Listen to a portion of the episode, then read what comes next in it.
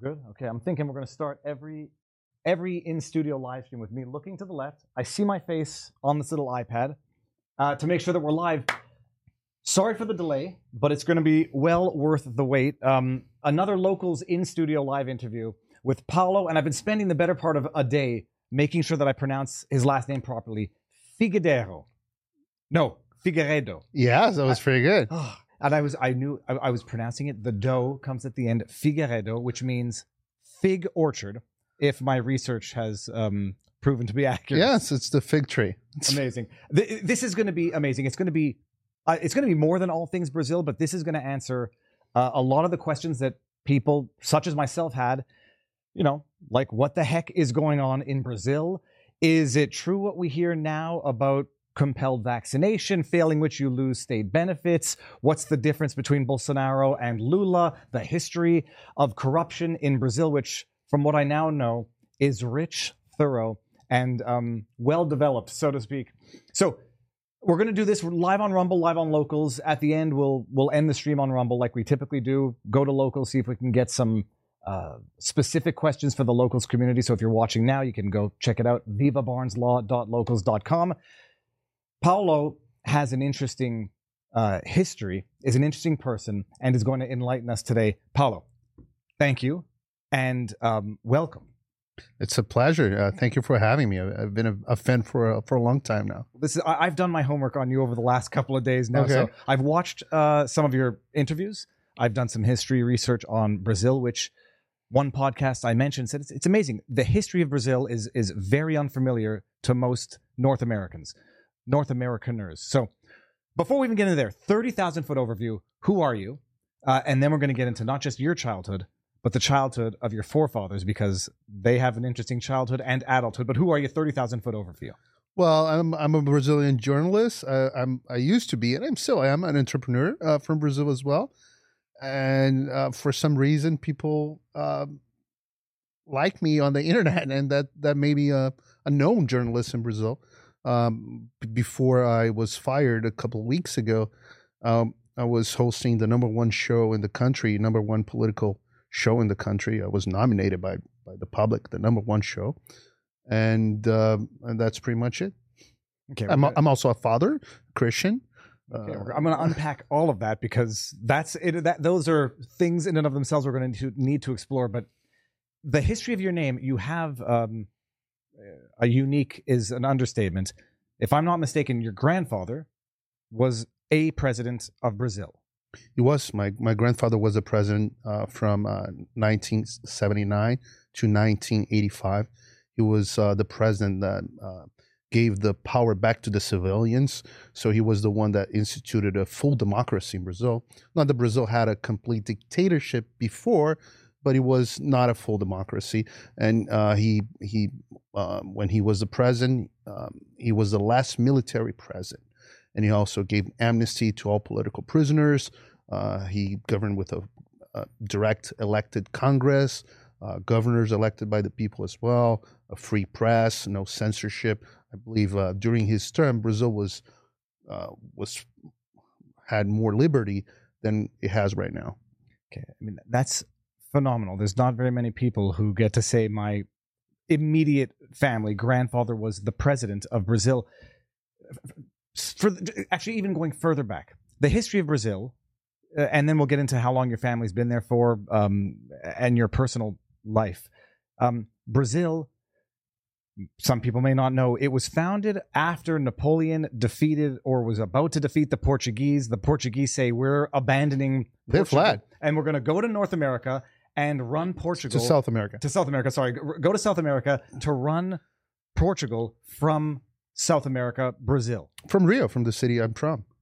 Uh, and it, it, it was great because it was a, a period of uh, great development in, in Rio, and Rio became the capital of the Portuguese Empire, which was a big thing. Port- Portugal was a very, uh, although it was, was also a small country, was a very uh, important, a very powerful country with a navy that was one of the most powerful navies in the world, uh, but not not strong enough apparently to fight Napoleon.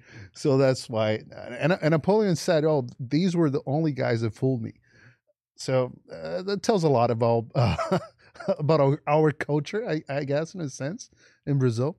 So yeah, and and and after that, um, Brazil. Uh, right now, Brazil is one of the most important countries in the world. Most people don't realize that, but Brazil not only has a huge population, Fifth biggest in the world, if I'm not. fifth biggest in the world, uh, over 200 million people. Um, Brazil is also uh, very rich in everything that you need from a geopolitical, strategical perspective. So we have a lot of energy from different sources. We have oil, we have hydroelectrical energy, wind, uh, solar, everything, every every kind of energy that you can imagine. Brazil has a lot of it. Uh, used to be auto-sufficient, uh, self-sufficient in oil. Now, not not as much. Same as in the U.S. The leftists they take over, they stop the, but close. And uh, also the food. Brazil is one of the f- largest uh, food uh, producers in the world. Uh, one of the largest meat producers in the world, grains and all that. If uh, Brazil, if Brazil stops exporting chicken to China, China will starve in three months. So uh, Brazil also has a lot of minerals, a lot of great coasts, huge coasts, lots of rivers.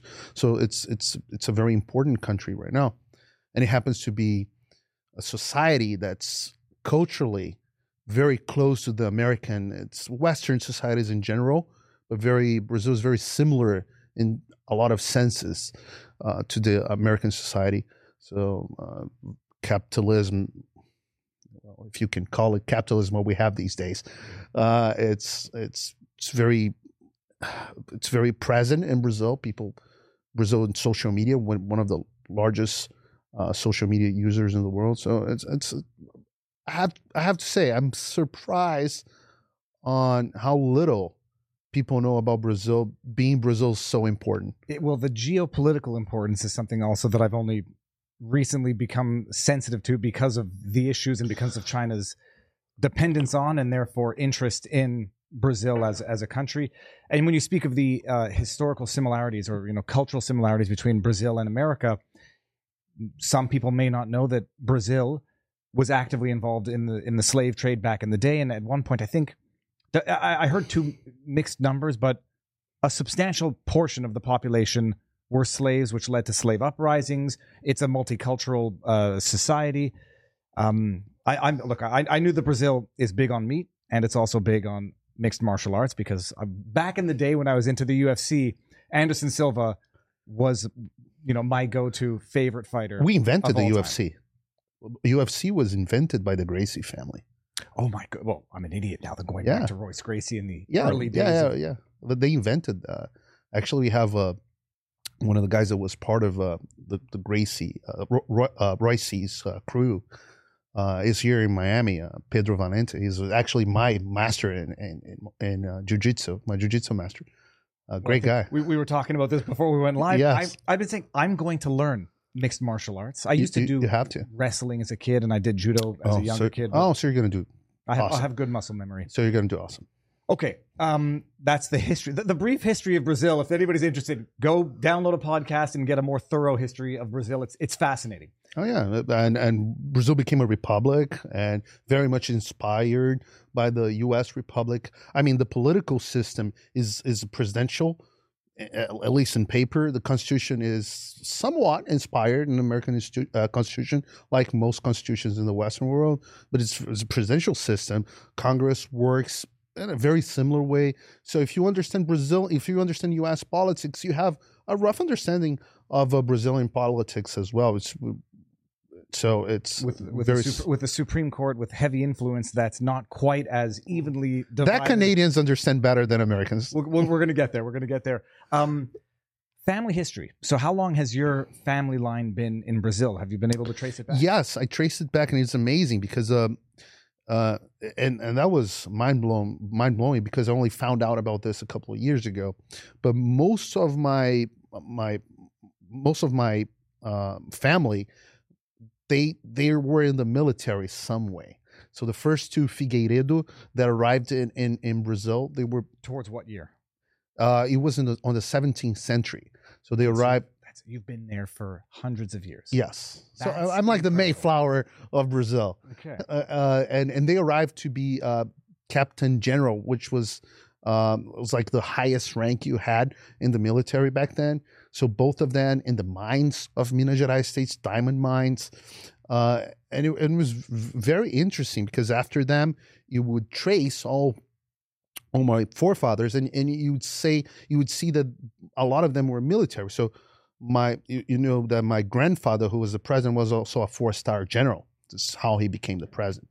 Before him his father was also a general which uh, that started a revolution in sao paulo a big one. He lost but it was uh, one of the high one, one of the largest if not the largest uh, rebellions revolutions that brazil had. More than over a thousand people died in sao paulo um, fighting against uh, the dictator that we had back then getulio vargas his father was also in the military. He was- he um, he founded uh, the logistics in the army. So if, if, if you go back and back and back, you see a lot of generals, uh, people in the military, some politicians, and some journalists as well. So I was fascinated. I was like, how No, it, it is. Um, how much do you control?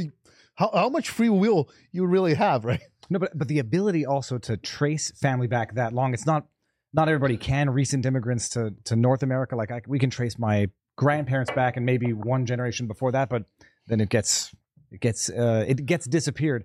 But Um, these apps now, they have amazing apps these days, like Well- because the Mormons are like tracing everyone back. It's, it's, it's because because because you can baptize if you were a Mormon, uh, you can baptize people after they die. So they trace and and also there's a lineage thing. So they trace everyone back, just like the Jews. That's very cool. No, that's amazing. Well, we we've we tried with one side. We got back to a, a Lvov, I think, you know, early early 1900s. But before then, it becomes very very difficult. But we'll give it another another go. Um, but you, you- your your grandfather becomes president. How does he die? Like when does he die? How old are you when he dies? How much do you know of this? And do you have a a unique life as a descendant of a former president? Does that change the way you live in Brazil? No, He died in I believe it was either 1999 or 2000. So it was either 17 or 18 years old when he died. And um, yeah, when I, when I, when I, I was born during his term. So yes, it was different. We had to have uh, security detail and all that. I grew up a little bit like that. Also, a lot of people around us because he was he was not only the president, he was also a figure that everyone gravitated around him. Um, but but I, I- had a very down to earth. Uh, I was raised in this way. Uh, my parents were very down to earth. Um, my grandfather was known to be very humble, very very simple person, and uh, and so it was unique in a sense. But uh, I mean, I'm, I'm a very normal guy. And uh, your parents or your father or your mother had no political aspirations to continue the Figueiredo dynasty in, in Brazilian politics? So it's it's it's interesting because um, d- during my grandfather's term and political career, because before uh, being the president, he was the chief of the intelligence service in Brazil, and before before that, he was the chief of the military cabinet as, as well. So there's, there's a career. You just don't become president. And my father, he always advised my family to stay away from it. It was all my father was a businessman. Uh, and he he lost several opportunities, business opportunities, because my grandfather said, "No, no, no, that that might look bad." So very different from Hunter Biden, uh, but it was the mentality. No, you got to do what's right. You need to to people need to have confidence in the government. So if any if if it's anything that people might have questions about, it, stay away from it. So also politics, like don't get involved with it. It's like my thing. You you being the and he also didn't want me to join the military. Too. so it's it was it was it was like that. And what, what did your parents do uh, for a living, or what do they do? My my father is a businessman, and uh, my my mother is um, also a businesswoman. So So, um, do I know? I don't know when you left Brazil to come to America. I left in 2015. Okay, So, we're, uh, we're going to come back to that because that's we're going to skip over a big period of time. Uh, so you grow up in Brazil. You leave in 2015. Uh, what do I, I think we're about the same age. You're, how old are you? I'm 39. Okay, I'm, I'm older than you. Um, 39. So 2015, you're you're you're an adult. What do you do for your childhood growing up um, in Brazil? And, and hold on, I had another question. I forgot it. Uh, what did you study? And uh, and then uh, what led to you leaving Brazil? So, uh, grow, growing up in Brazil in the 80s and 90s was amazing. The country was safe, uh, lots of opportunities. In the 90s, started becoming not as safe, but it was it was great. Rio is one of the most amazing cities in the world. It's beautiful. I grew up in a very uh, back then rural part of Rio. It was very not urbanized. Um, I live in a beautiful big house, lovely parents, like everything that you can can uh, wish for. Great uh, the school that I went to was like kind of like a paramilitary school, uh, but it wasn't a farm, so it was beautiful. I grew up with uh, farm animals, cows, pigs, chickens, and all that. So it, it was great. Very, it's kind of far from the urban Rio de Janeiro. And then uh, when I when I went to high school, I went to more the urban Rio, and it was great. I had fun. This Rio's a fun city. I decided to. Then I decided to. My my grandfather was um, still alive, I decided to become a journalist. And he didn't like that at all. I remember that. Because of the risk or because of the nature? Because he hated journalists Okay. already. Understandable. So your your your granddad is president when the semblance of uh, of avoiding corruption was important, and when journalists were still detested. I guess. so, so Yes. never changed. Well, yes, and and uh, but but to be fair, journalists back then during his time was already biased, and he suffered a lot from from from it. But now it's something different. I mean, there's there's bias and there's a activism. I mean, it's, yeah, it's biased it and it's became gone into it became a propaganda machine. The, it's it's different. It's like you can be biased, and I think everyone has some sort of bias. You just you, uh, not being biased can be a goal, but it's impossible to achieve it perfectly. And uh, but now it's something different. Now journalism became uh, propaganda. It's it's something different. I mean, the mainstream media at least. And um, so I decided to go to journalism school in the Catholic University of Rio and he hated it. And but I, I was a rebel. I decided to do it anyways. Uh, but, it, but during journalism, journalism school, I I noticed that that was not what I was expecting, in the sense that it was already very leftist, and was I was never uh, socialist, leftist. I was more towards the center at one point This is like early 2000s. early 2000s yes i'm talking about i i was 16 when i entered college so it was like uh, 1999 2000 i believe Okay. so when it was when i decided that i wanted to become a journalist he was still alive um, and and and then I, I i i switched to economics so that was like oh and then I'm like yes this is what i was expecting because I, I like numbers as well so, um, and then I started to work. So I always liked politics. So I- I started working when I was 16 as an intern in my mother's company, like just arranging magazines and in the marketing department. It's, like, it's just like an intern. It's, when you're 16, what, what do you know? Uh, and of course, I was getting better and, and being promoted. But uh, when I when I went to economics school, I told I turned to my father and said, "Look, I really like politics. I want to work with a politician." and he introduced me to a friend of him, uh, which was a congressman. His name was Eduardo Paes, and and that guy was the anti-Lula guy that we had, and I'm talking probably now 2004 or five. Anti Lula in demeanor or ideologically like conservative to the to the We didn't side? have any. Uh, this is the thing about Brazil. We didn't have a right until I don't know 2014. We had left a right until 2014. So it's Brazil. not- that's interesting. I mean, it's some people often say like once a country goes left or socialist or whatever, it never comes back. But if you're dealing now with Brazil, which I mean, was it always left or was it a centrist left at that point in time that went further to the left that then gave rise to something on the right? So I think the we had a right until my grandfather's government, and then when he, um, when when the civil uh, society took took over government, no, the military stepped out. Um, I think there was a sense of like a revenge or something like that. So we're, we're gonna do just left. It's beautiful. to be left. Okay, we're getting rid of these military guys, and we're gonna uh, all uh, signal our virtue of being a leftist. Okay, and then Brazil. So if you think about it, and Brazil also had a president, is a, a guy called Collor, which was was more towards the right. Uh, I'm talking about 19 early 1990s. This guy that more liberal economical economic liberal reforms, uh, like more free trade stuff like that. Brazil was a very closed economy, and uh, but after him, everyone that came after him was socialist in some way.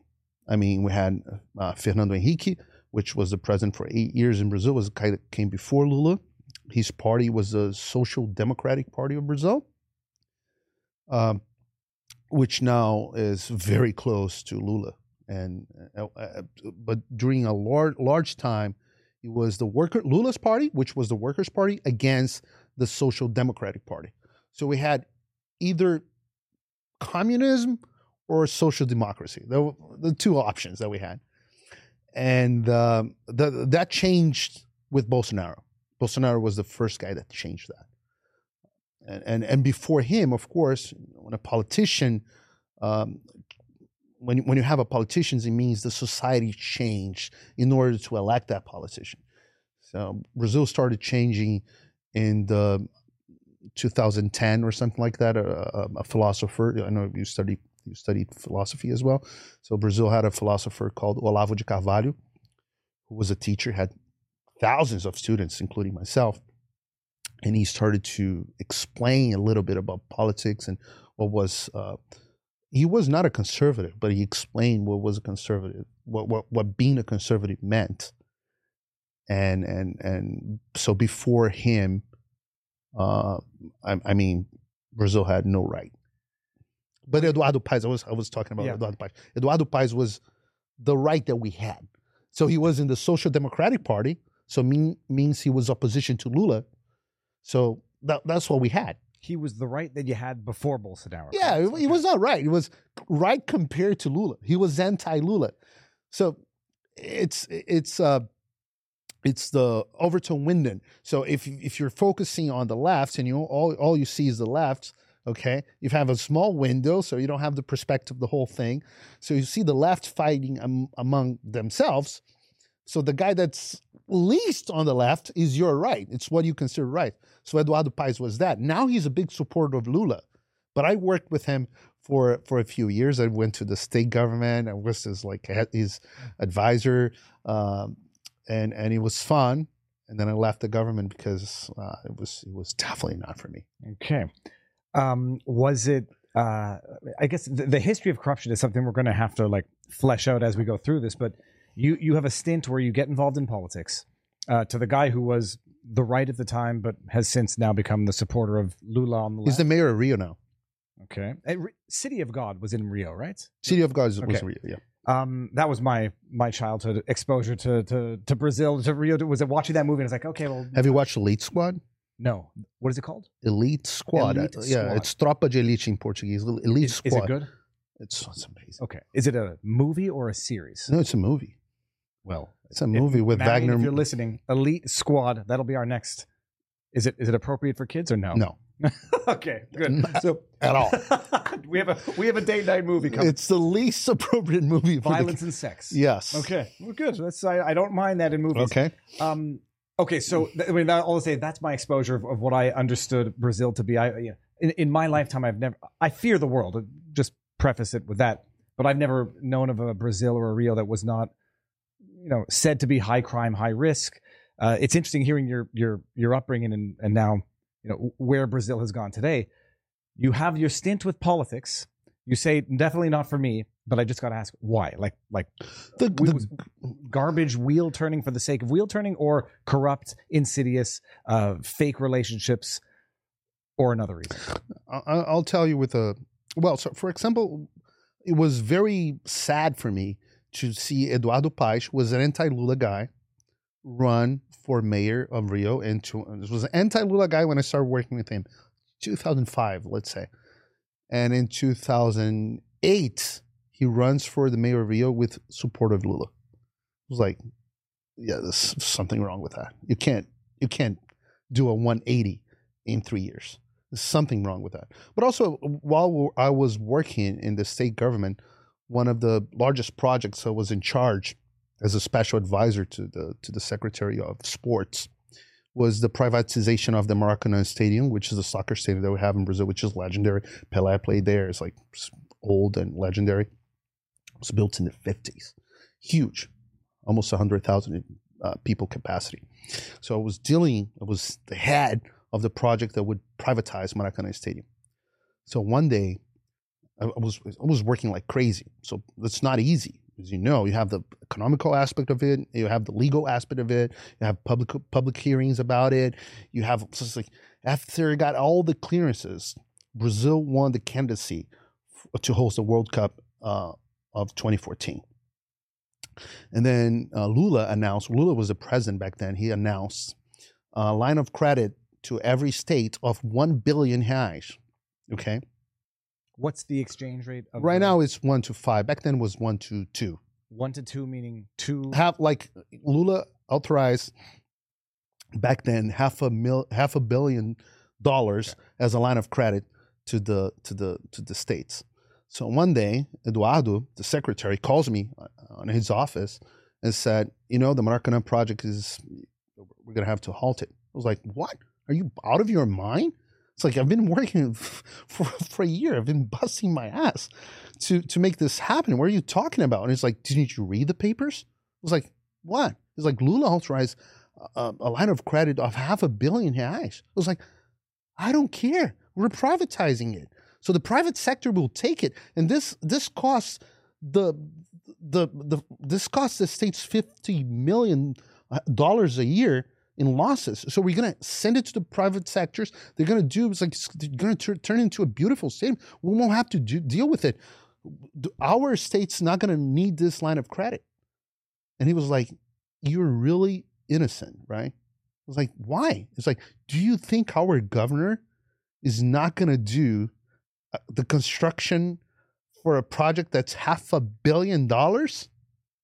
It's like, what? It's like, yeah.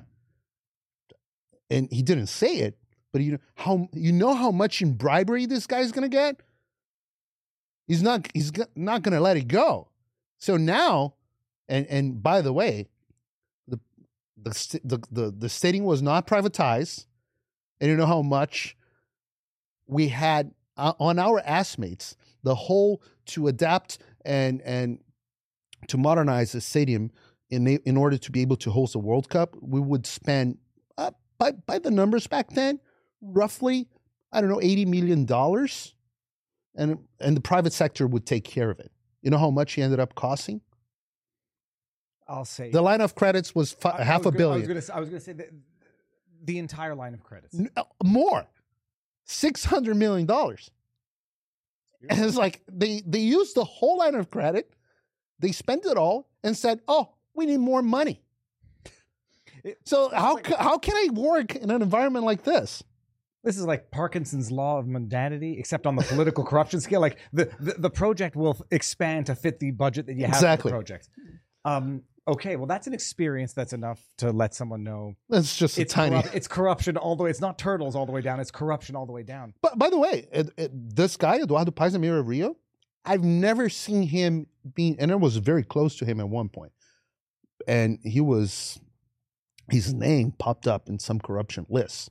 But while working with him, I've never seen any indicative of corruption by him. But the system in general, it was unbelievable. Well, that so that's the question. I mean, all of politics is corrupt, uh, and has been throughout the history of time. But there are levels. There right? are levels. Now, um, we're now learning about the you know the levels of corruption in America. Well, I'm learning about it now in Canada.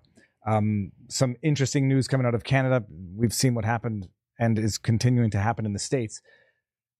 It, it understatement of the year. It's the next level of corruption in Brazil. When did it get there, or was it was it always there to some varying degree, but took off at a given point in time under a given politician? So I was watching the interview that you had with Glenn Greenwald, and he described in a, in a fair way that Brazil always had a corrupt a corrupted system in a sense. Okay. What he didn't tell you, and and I think is it's important to know is that when the Workers' Party took over, This is Lula's party. Lula's party, and Well- took over. This is in 2000. 2003. Okay. Okay. Uh, everything reached a different level. Everything. And the goal for the corruption was also different. So we always had politicians that took a percentage uh, to become rich. That was always part of the system in Brazil. The Workers' Party, they came up with a different system. Their corruption was not as much oriented in terms of personal uh, enrichment, but to maintain the power. So one of the, the the big scandals, the first big scandal that they had was in 2000. It Was right after they took office. Uh, they took over in 20, 2003. So they found out that it was, it was it was very clever if you think about it. They they are like, okay, we're in a presidential system, and we need to pass bills like same as in the U.S. Like let's say Joe Biden, okay, uh, and okay, and um, we have 500 members in Congress, and they have a lot of requests, and they all they all want to make money, but how much money these guys want to make? It's like I don't know. If you pay them in today's currencies, let's say back then, if if you pay them like ten thousand dollars a month, they will vote with you forever, like at least half of them. It's like really, yeah. Wow, what is the size of my budget? Oh, you have like a trillion dollars budget. Really? Yeah. So just give them the money and let's pass all the bills we can. So that was the Mensalão scandal. I'm, I'm, it's a, it was a real thing.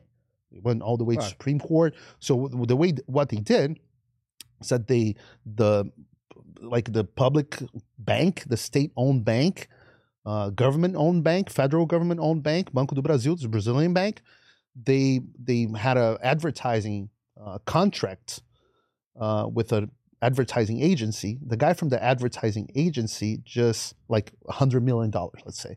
The guy from the advertising agency was just withdrawing money on the bank and going in Congress and distributing a bag of money to half of congressmen. This is like this is before the internet really took off, I guess, because th- this type of stuff. I mean, you couldn't. It, it wouldn't be so easy to hide today. You'd have to like you know cloak it under uh, lobbying or or something. You know, like reimbursement of expenses. It's just outright.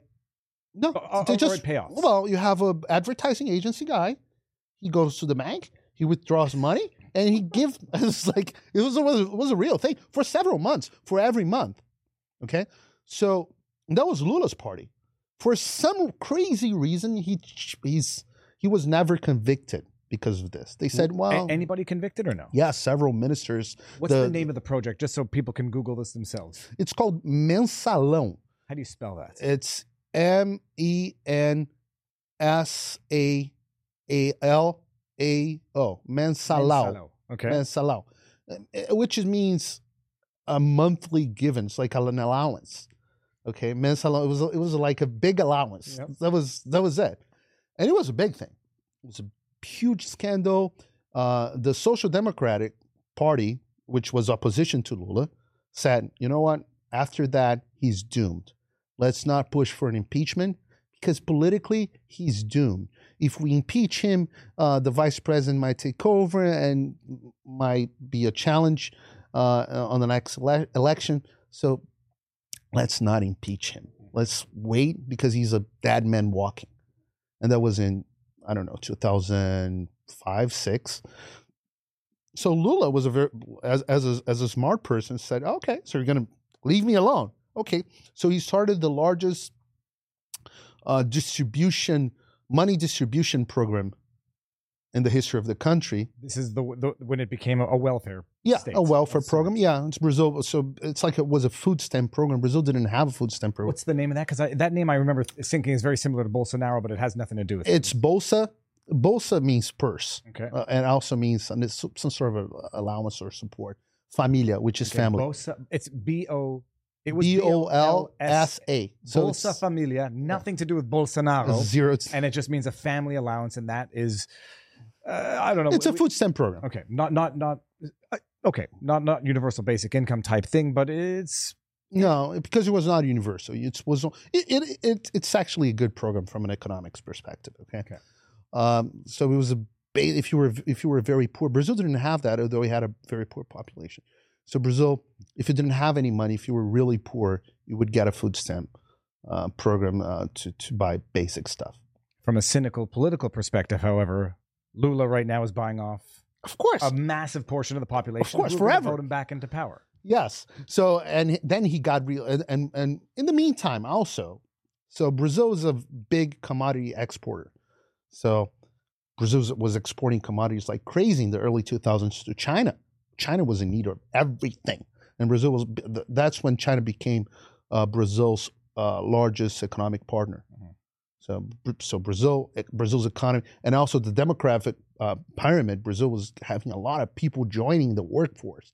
So it was great for the country as well. The the level of productivity productivity in the country, internet was becoming a big thing in Brazil. A lot of reforms that the previous government had done started to kick in. So Brazil started to take off economically.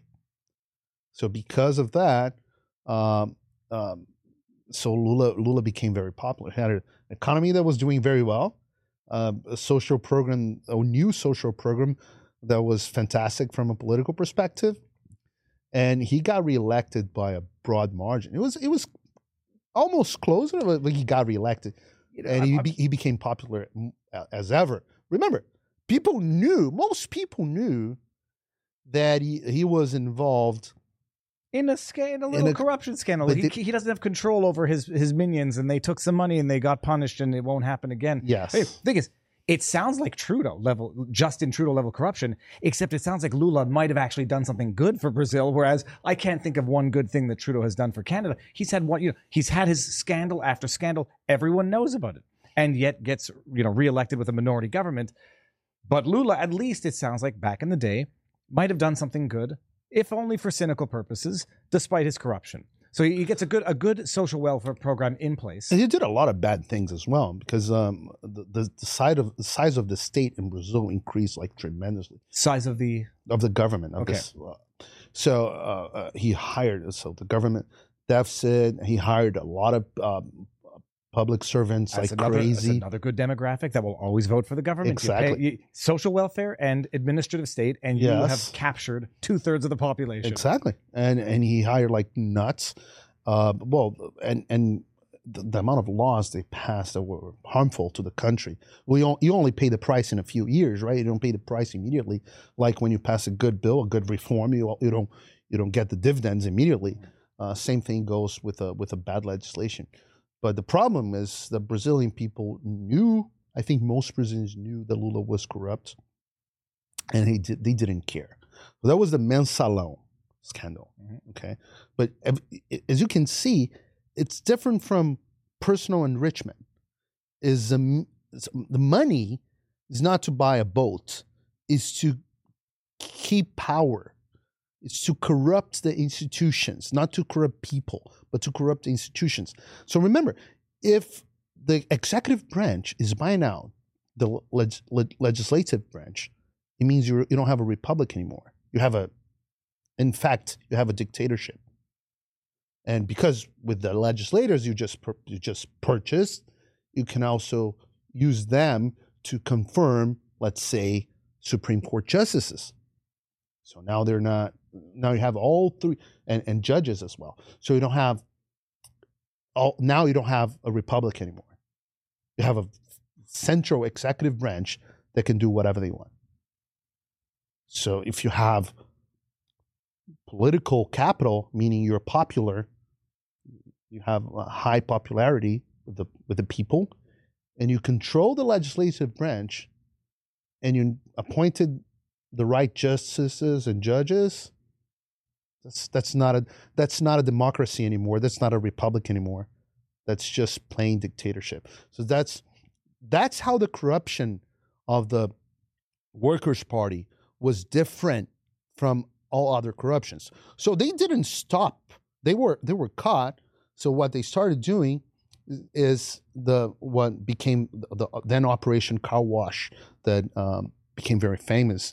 Um, what, what they found out is that they changed the method a little bit, Operation Car Wash, obviously because this is a money laundering scheme of sorts. No, it was it was it was because it started investigating a car wash, an actual car wash Okay.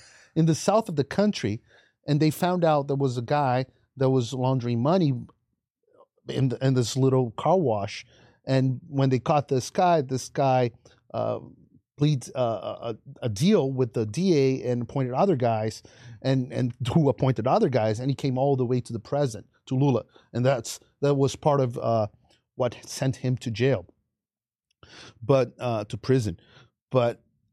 What, what what they were doing is that since they couldn't send money directly to the guys in Congress, so they started financing their campaigns.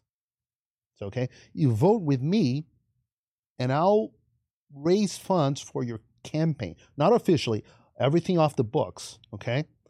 But I will give you money for your campaign. So this way, they could have the votes, but not only that, they could help elect the people that they wanted, financing their campaigns off the books.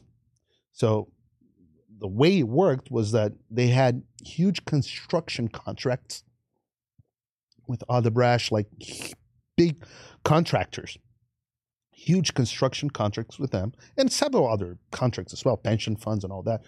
But the the contractor would donate money to fund the campaigns of the candidates supported by Lula. So that was even better because they not only they had the votes that they needed in Congress, so they they bought out Congress as well again, second time, but they could elect the candidates they wanted. So it was even better.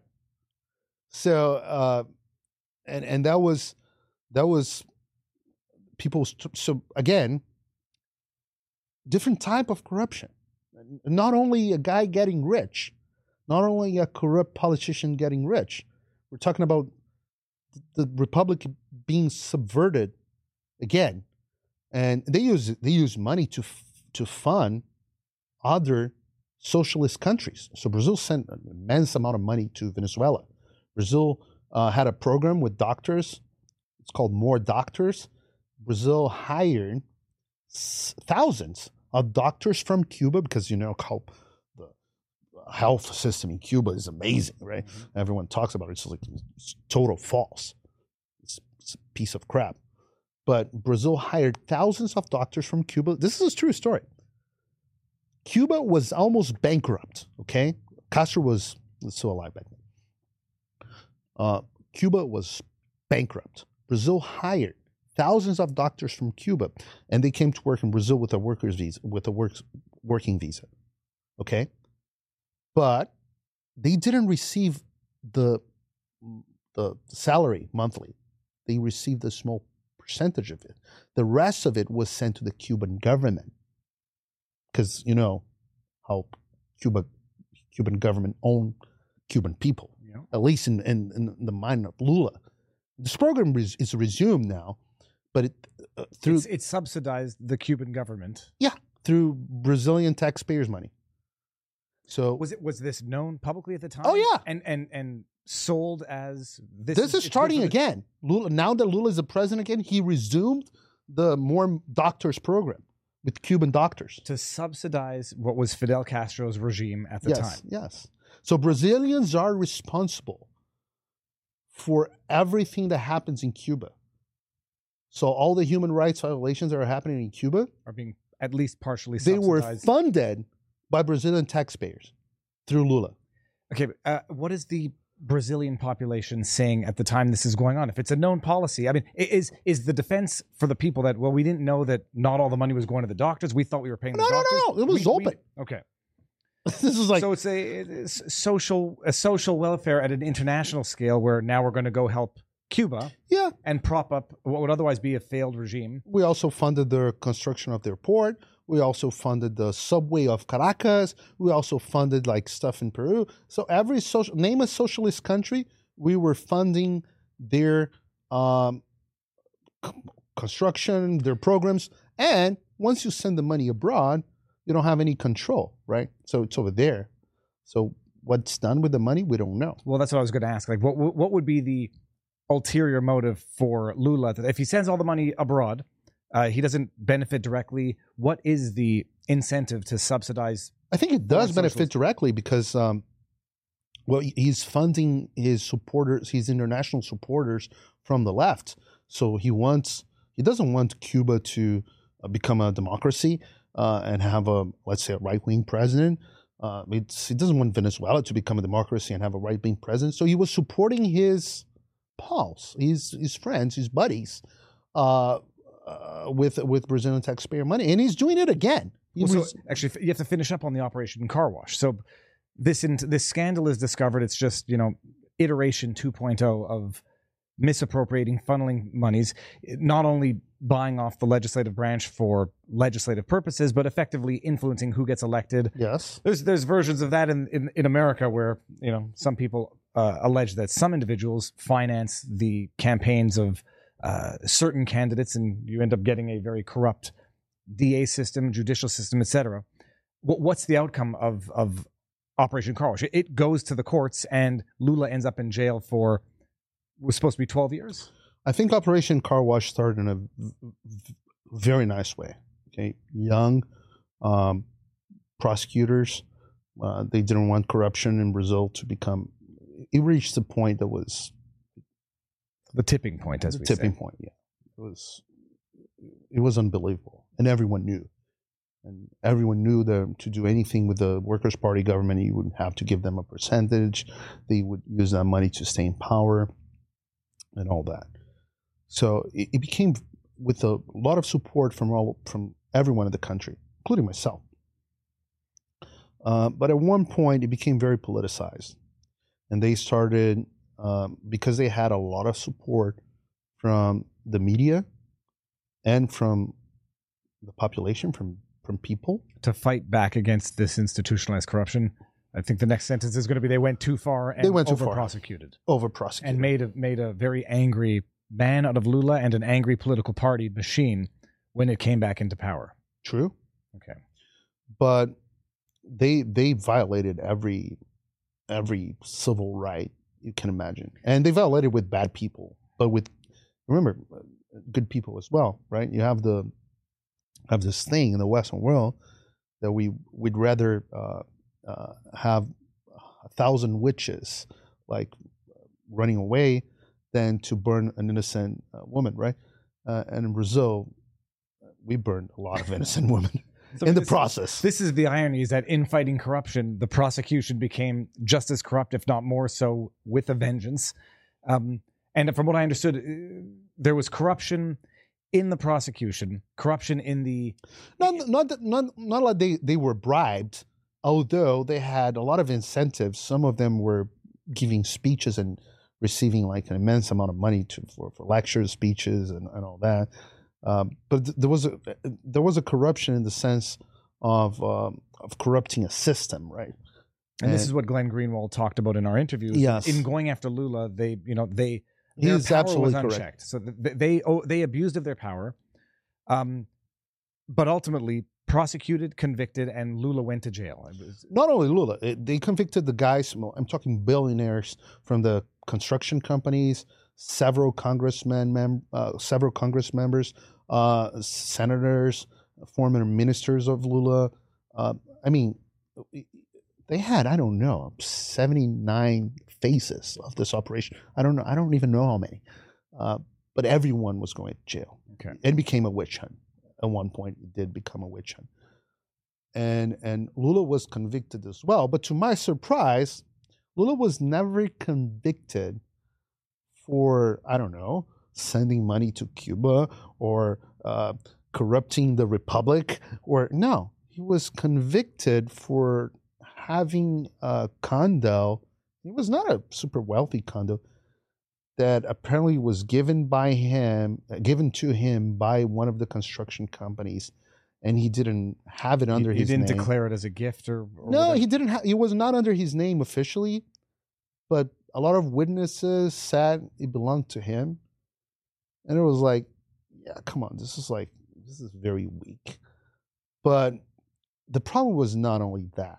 The problem is that, well, you're a lawyer, so you can explain better than myself. But Lula lived in Brasilia and he's from Sao Paulo. This condo was in Sao Paulo. So you can say that the judge that's going to conduct this case it's either going to be in Brasilia or in Sao Paulo. But for some reason, they found a way to bring the case to Sergio Moro, which was the judge that was overseeing everything related to Operation Car Wash, saying, saying he was the natural judge. Mhm. But he was not. Well, so it, it's interesting. Look, uh, for, it, only from a Canadian legal perspective, typically, you know, when it comes to real property, venue could be where the real property is situated or Yes. where the defendant resides. Yes, that's what I said. th- This sounds like, if from what I'm understanding of what you're saying, it's okay. We want to get a judge who we know is going to be harsh on Lula Exactly. on the file. Yeah. So let's find a way to give him jurisdiction. It could maybe it could be done. It could be done, and then this happens. This happens. But this ultimately becomes the basis of um, yes. what's the word? Ex- not exonerating, but rather undoing the conviction, which they said was had no jurisdiction. He was wrongly convicted, and that's and he just- was. And he was. And on the top of that, he was wrongly convicted from a procedural perspective. Mhm. As a lawyer, you know, you have to follow the two things. The guy needs to be guilty, but also you need to follow due process, right? If you if you don't, you need both. You can have just one, right? Um, and we did not follow due process with Lula. And I was one of the only guys on the right saying that, and it was crucified uh, for saying that. Like, like I hate this guy. I want him to rot in jail, but we're not doing it the right way. This is it's the O.J. Simpson phenomenon, where as guilty as he might have been, doesn't mean you can plant evidence to make sure that you convict. Exactly. Um, and so Lula, and he spends uh, what is it, less than two years in jail. yes, he went to a. I said prison, but it was the, the it was actual jail. Okay.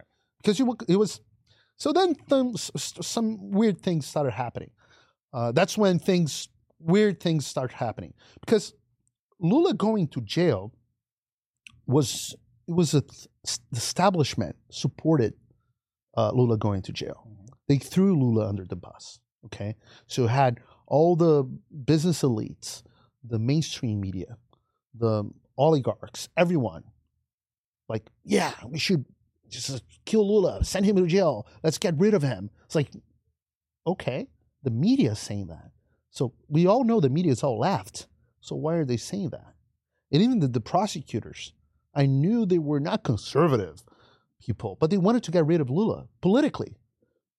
So what did they expect? Remember, I told you, Brazil was always divided between Workers' Party, left, ultra left, like Socialist Party, and the Social Democrats, which is more like a globalist, woke, social. It's like it's more like Trudeau in a sense. Well, Trudeau is is going more and more towards full com- communist.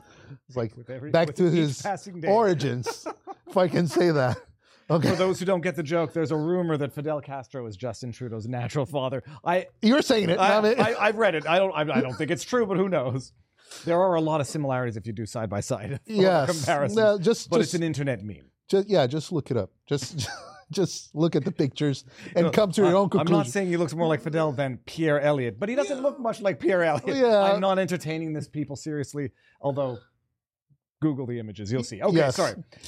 Well, so Brazil was divided between Workers' Party and Social Democrats. So everyone thought that when we got rid of the Workers' Party, who would come back? Social Democrats. Of course, it's been like that for 25 years. So this is what people thought. But then, I, I, mean, Andrew Klavan has a very smart analogy that he says that uh, Donald Trump, it's like Godzilla, that that he was the the the Democratic Party created Donald Trump with their radioactive experiments, uh, like like same same way as Godzilla with the radioactive experiments in the islands in, in the Pacific. So Bolsonaro was kind of like Brazil's Godzilla as well. So people were like, we don't want the Social Democratic Party, we don't want uh, the the the Workers' Party for sure. So we want something different. and that's how Bolsonaro got into power. This is like the, the the click when things finally click, where now it makes sense. Where they say, okay, we don't like Lula, we want to get the Social Democrats back in. So in in a sense, where uh, we're taking out one guy just because we know who's going to replace him, and then lo and behold, Bolsonaro somehow gets elected, and now they don't even have the Social Democrats in power. Yeah, because society has, has changed in Brazil. So the the evangelical churches were growing a lot. So evangelical Christians tend to be more conservative, same as in the U.S., the same same as elsewhere, uh, everywhere else in the world. Right? It's impos- almost impossible to be a Christian and a leftist. Um, also, uh, with the internet, the mainstream media lost the monopoly of of the, the public discussion of the speech of the ideas, right? So start having um, independent journalists um, in Brazil. Um, you also have Olavo de Carvalho, the philosopher I told you about. His ideas uh, are becoming more and more popular. So you have all these changes. And Bolsonaro, he was a congressman, uh, very, very had a very minor part in Congress, but he was very conservative and spoke his mind, very honest. So he was already. I mean, I, I don't know what his political history was, but he's already been involved in politics. He's been a Congress for like over 20 years. Okay. Congressman, yeah. And but he was like a congressman that represented the military people, just a small percentage. He was very well voted in in uh, 2014, I believe.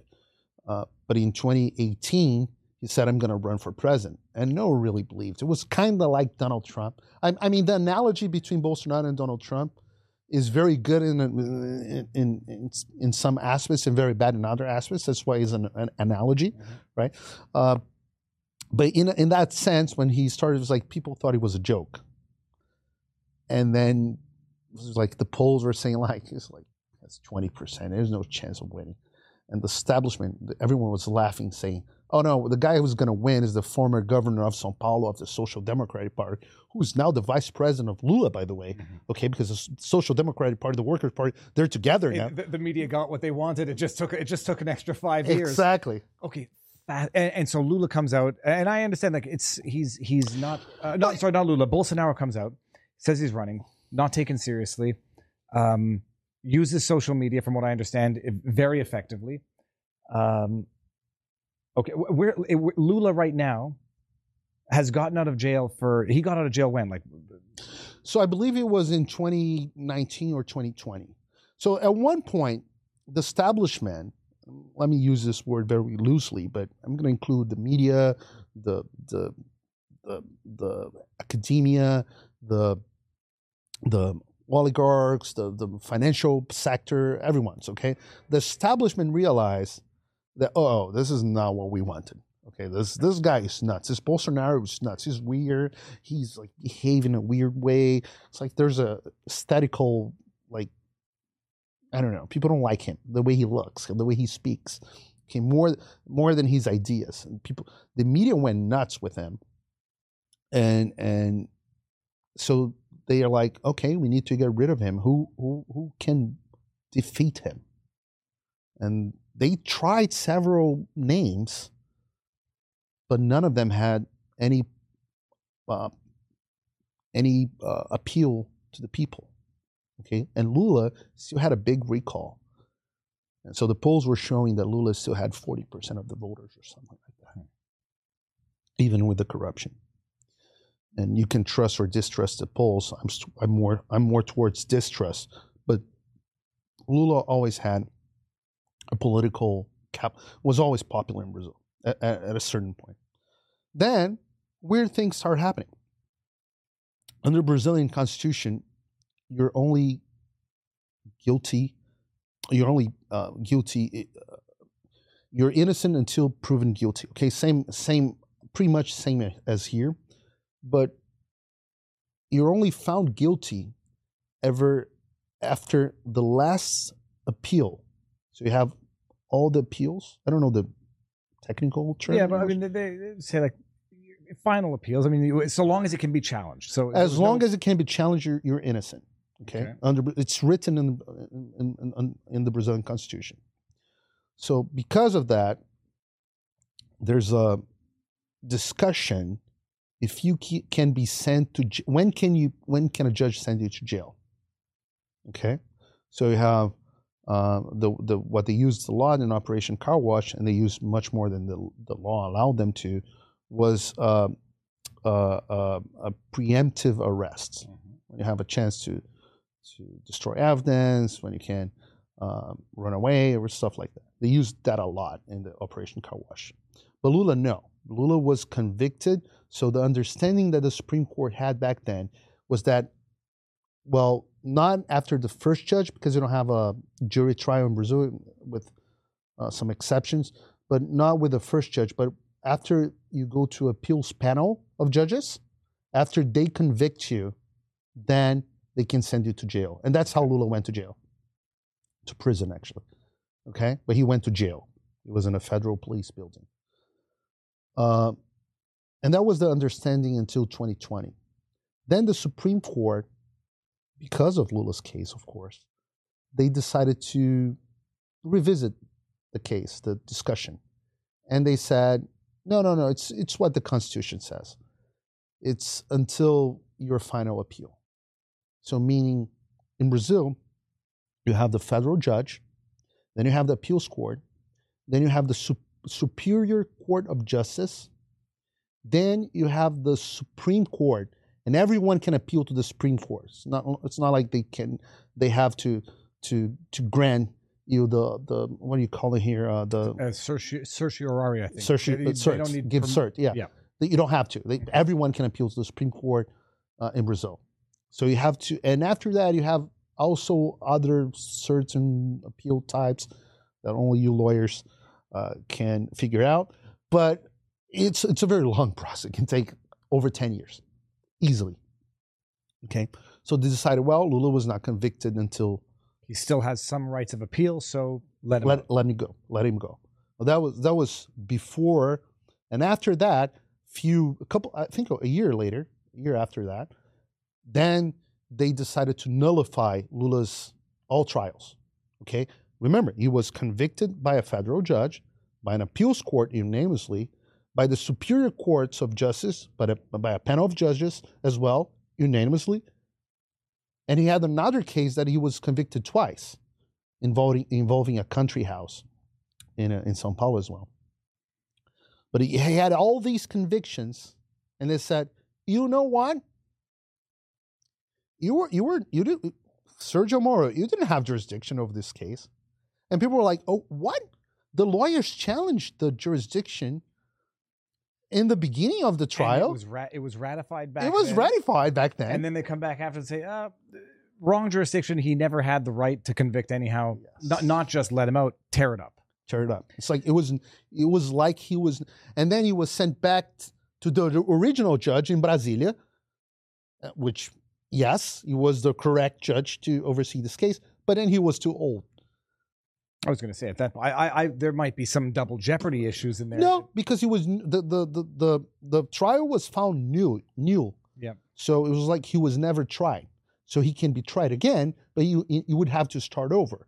But he was over 70 something years and there's a prescription This is all post Bolsonaro being elected. Yes. Okay. And then we skipped over an important thing. So Bolsonaro, outlier of outliers, a la Trump. This is two years after Trump, so we're seeing something of what they call the populist movement, not just in America, Brazil, Yeah. uh, in Europe. We'd seen it a little earlier. He gets elected, uh, despite all odds, but he got stabbed during his. Uh, yeah I, I don't think most people know this. Yes. He, while he's running the first time before he got elected in 2018, gets stabbed in the chest by a, um, a, what's described as a lefty maniac, a lone, yeah, a yeah, lone, a lone wolf. Yeah, well, the guy was uh uh he was he had all connections with the left and with uh leftist parties, and and he was arrested, of course, but they investigated him and found out that he was a lone wolf, uh, with mental issues.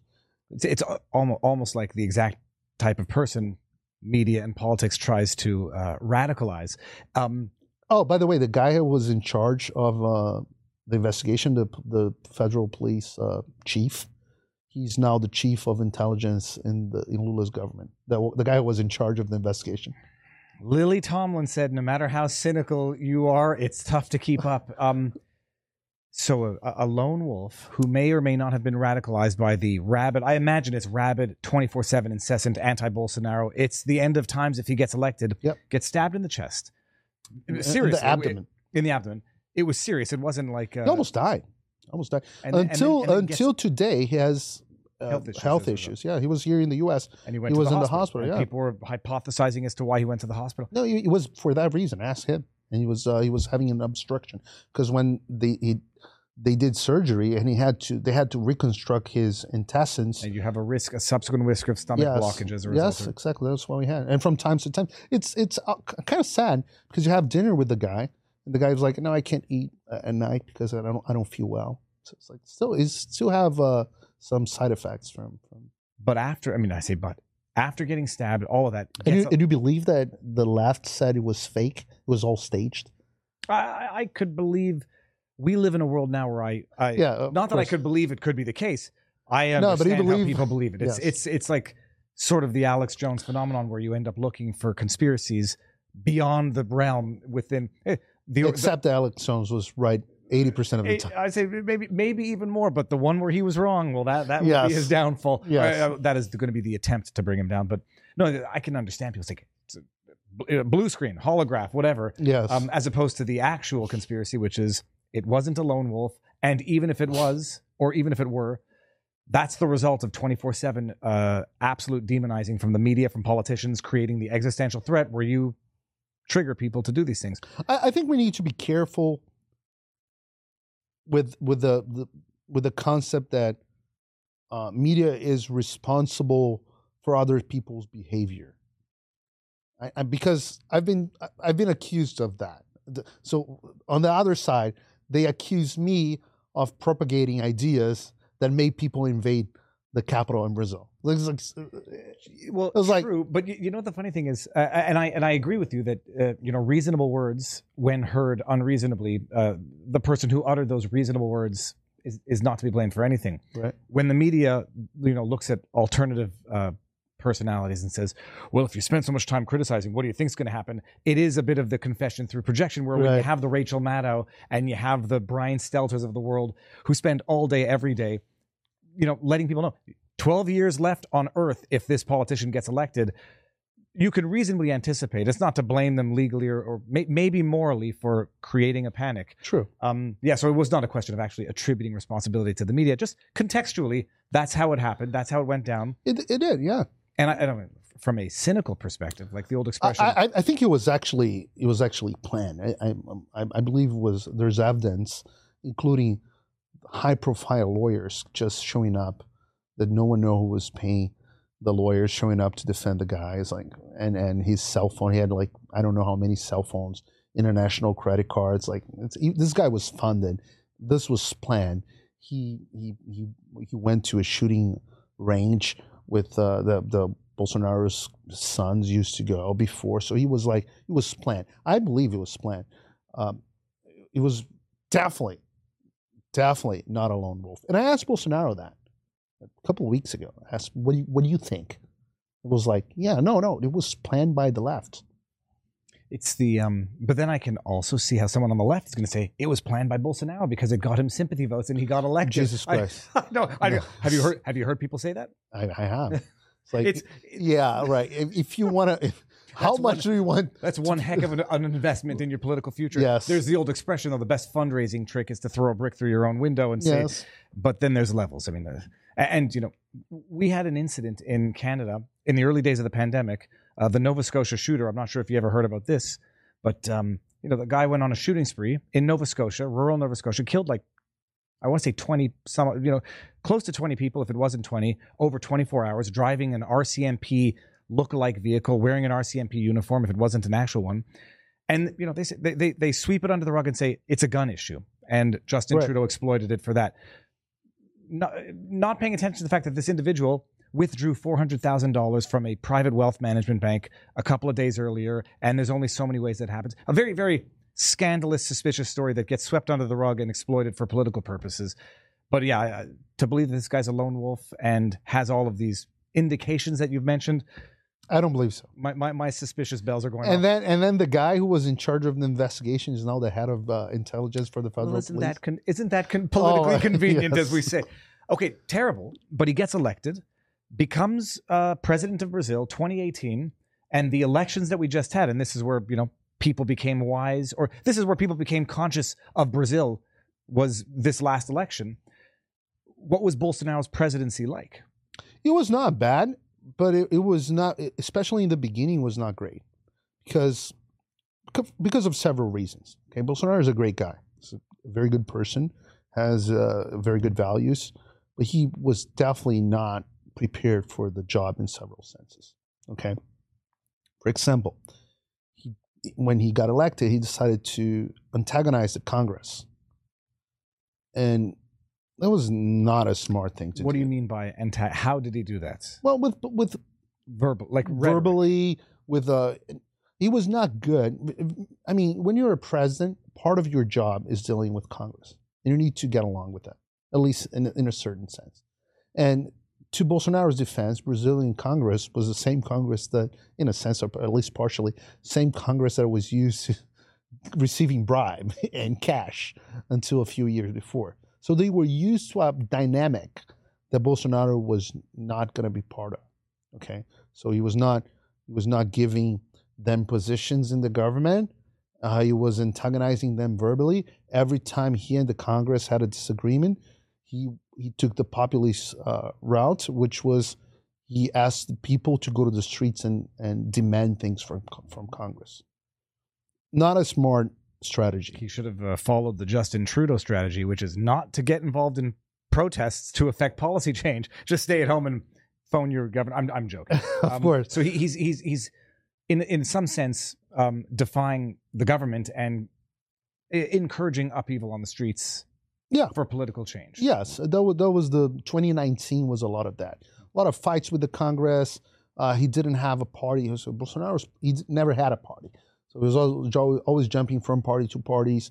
So he didn't have a political base. He didn't have people to put in the government because he was never in power. So if, if you think about it, when Donald Trump got elected, uh, okay, he never worked in politics, but he had the Republican Party, the largest party in the world, that had a lot of governors, had people in previous administrations. So you need to fulfill key positions and you have people because managing is managing anything is having the right people. Yeah, and and one of the biggest criticisms of Trump is that he didn't clean house and put in the right people. Um, because who who would he call? Right? He he had to look to the previous administration. So it was like, okay, who do we have in the Republican Party? Oh, okay, we have this guy from uh, worked with George Bush. It's like, uh, okay, I don't like George Bush a lot, but still, he is he's a Republican, and this guy has all the credentials. Let me put him in this key position, and then you find out that this guy's like deep state, like. he, he's a POS. I'm, thi- I'm thinking of a, a number of Yes, names which of I won't mention yet. Yes, I'm, I'm not as well. But you know what I'm talking about. Bolsonaro didn't have that. So he turned a lot of times he turned to the military because he was a he's a former captain from the army. So he looked in, into the military and he found uh, military officials to fulfill key positions. And and and, and the the first year of Bolsonaro's government, 2019, was him antagonizing the Congress, a lot of income, uh, not competent people in in key positions like the Ministry of Education was a guy like completely it was an intellectual guy, but he couldn't run uh, a department, you know. So it was a lot of that. 2019. On 2020, things started changing. I think Bolsonaro started to realize what was the what would what, what, the, what was the job like a little bit, uh, but then COVID happened Mhm. and COVID was a shit show for every president, prime minister in the world. Um, was not great politically. It doesn't mean if it doesn't matter if you're on the left or the right. You suffered political damage. But I, I mean, I was watching. I watched your um, podcast with Patrick Bet David, and and I think he made the point, or someone on the panel made the point that Bolsonaro's mismanagement of mismanagement in quotes of the pandemic was basically how it was governed in Florida. Yes, And so mismanagement, because it, it- it's like, it, but with with a with a, I think Bolsonaro didn't have a. I mean, from a PR perspective, he's not Ron DeSantis. well, well, that's what I'm not. That's what I'm going to say is he, he may not be Ron DeSantis. For, I, I don't know from a charismatic or PR perspective, but he's facing the same He's better is- from a charismatic perspective, but the PR he never had good PR. Well, and, and and that's when the media comes out and says you're, you you want you want Granny to die. This is the type of mismanagement yes. to shut down everything, shut down schools, and then when that turns out to be the problem, then they'll turn on you also. But okay, pandemic hits. Uh, he wants to have a more uh, not a full crippling, debilitating, destructive lockdown. It's mandates, etc. now, Brazil is now waking up with the inverse of that nightmare under what Lula is currently doing. Uh, and then, so what happens during the pandemic, and then how do how does it get into the next election? So Brazil doesn't have the same system as in the U.S., where the states like have a lot of uh, are independent on how they run their COVID policies. That's not what's written under Brazilian law. But the Supreme Court decided that's the that was going to be the case because Bolsonaro was the president, so he didn't have any control uh, of the country's policy. So Brazil did have very strict lockdowns, masks, vaccines, everything, vaccines, passports, everything that you can imagine.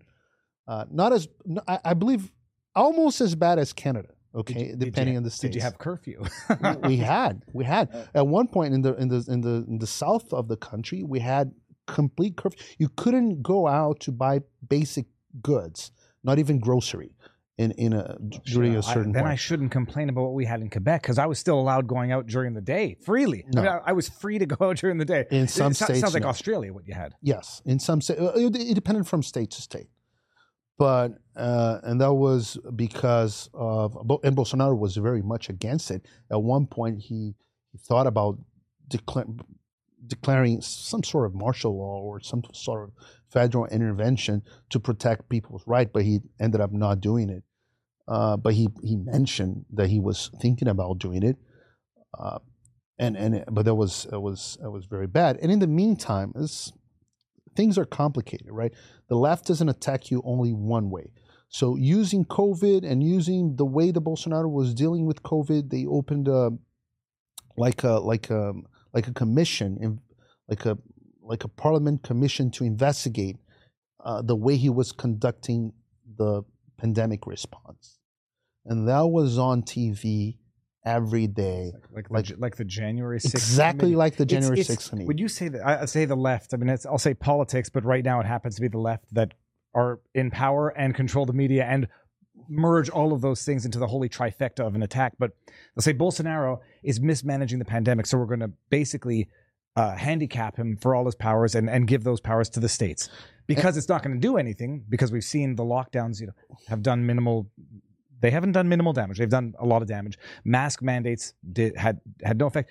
The numbers are not going to be any better, but they can still blame all of the failings on Yes, Bolsonaro to begin yes. with. Create a commission, political witch hunt, which we've now known Brazil is good for, as as are other jurisdictions, yes, and then use a weaponized media to run it twenty four seven and beat it into the brains of, of the general population. That's exactly what happened.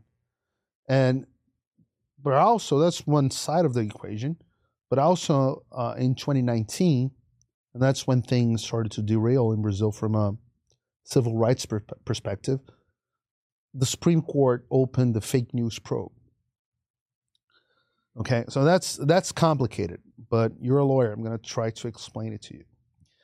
So, people, when Bolsonaro got elected, people started looking for excuses. So Right, Russian right. Russian collusion was Yeah. not in not on the table, but the same. I mean, I mean, sometimes it's I get tired uh, to compare uh, Brazilian politics and U.S. politics, but they're very similar because the tactics are exactly the same. So they started blaming on the internet.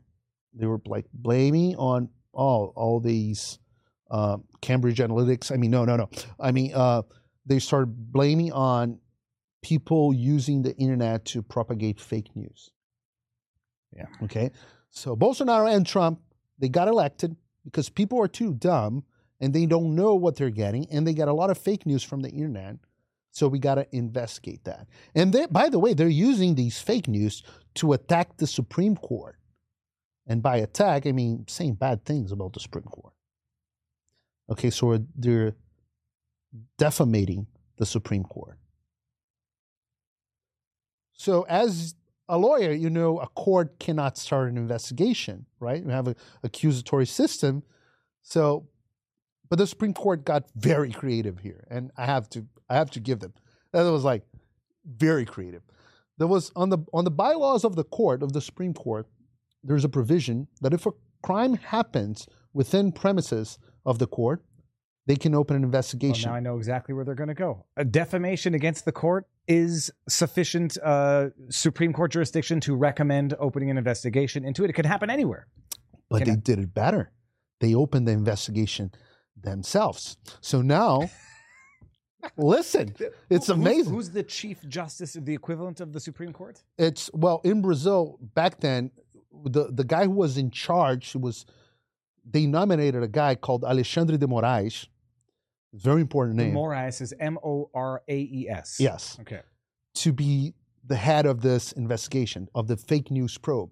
Okay, so on the fake news probes, the probe, they were the victims, they were the judges, they were the in- The investigators, and the complainants. and the prosecutors. That's fantastic. That's beautiful. That's justice right there. That's how you protect your All freedoms by by violating them left, right, and center. Okay. Yes. And by the way, all the files of the investigations were secret, Uh, like sealed. sealed. Oh my goodness. This is now another piece of the puzzle just clicked. So this is going to explain all of the injunctions that were issued by the court that could deplatform people, Yes. shut down, I mean, I shut down websites, uh, create causes of defamation or allege that certain statements are defamatory. And now this is going to explain why you probably cannot go back to Brazil. Yes. Okay. So, So that, I'm I'm, su- that. I'm suing 2019. So they Okay. opened the fake news probe and they start going after Bolsonaro supporters on in every field you can imagine. Okay, they went after journalists. They went after uh, media personalities, social media personalities. They went after businessmen that supported Bolsonaro. They went after everyone. I'm talking about do- donors as well, I presume. donors. Well, Bolsonaro didn't have exactly donors, but he had businessmen to support his causes. Because in Brazil, you cannot donate, a, a, a company cannot donate money to a campaign. Okay. Individuals can, a small amount of money, but uh, not not not companies. That's because um, the campaigns are funded by the by the treasury, They, they the outlawed private monies into it, and it's, Yes. it's taxpayer that funds. Yeah, well, they still do, but it's off the books. Okay. like when you when you when you prohibit something, this is what happens, right? It keeps happening, but it's off the books, uh, and only to the government government friends, right? But anyways, this is what happened, and then uh, they they started um, the, with this probe, and uh, the first effect that you have is a big chilling effect. Okay, so everyone that supports Bolsonaro start thinking twice because you have search warrants uh, in houses, uh, some arrest exactly warrants. Exactly like what they did with Trump. It's like let, sending a message. If you are a supporter Yes. or or a, what's the word, an ally, you're on the radar. And if you're thinking about it, don't donate. You're you're you, in in America. Your address will be doxxed, and et cetera, et Yes. cetera. Okay. Same thing. And they and then they, they started this. Remember, I also told you that Bolsonaro used to call people to demonstrate on their the streets their will and their demands, right? The right to peacefully um, present, Assemble. assemble, Yeah. and present your your requests. Right? Protest. It's known as protest. Exactly. Mo- most free societies tolerate it. Yes, but then they opened another, a second probe. Same justice opened a second probe, uh, which was the anti-democratic demonstrations probe.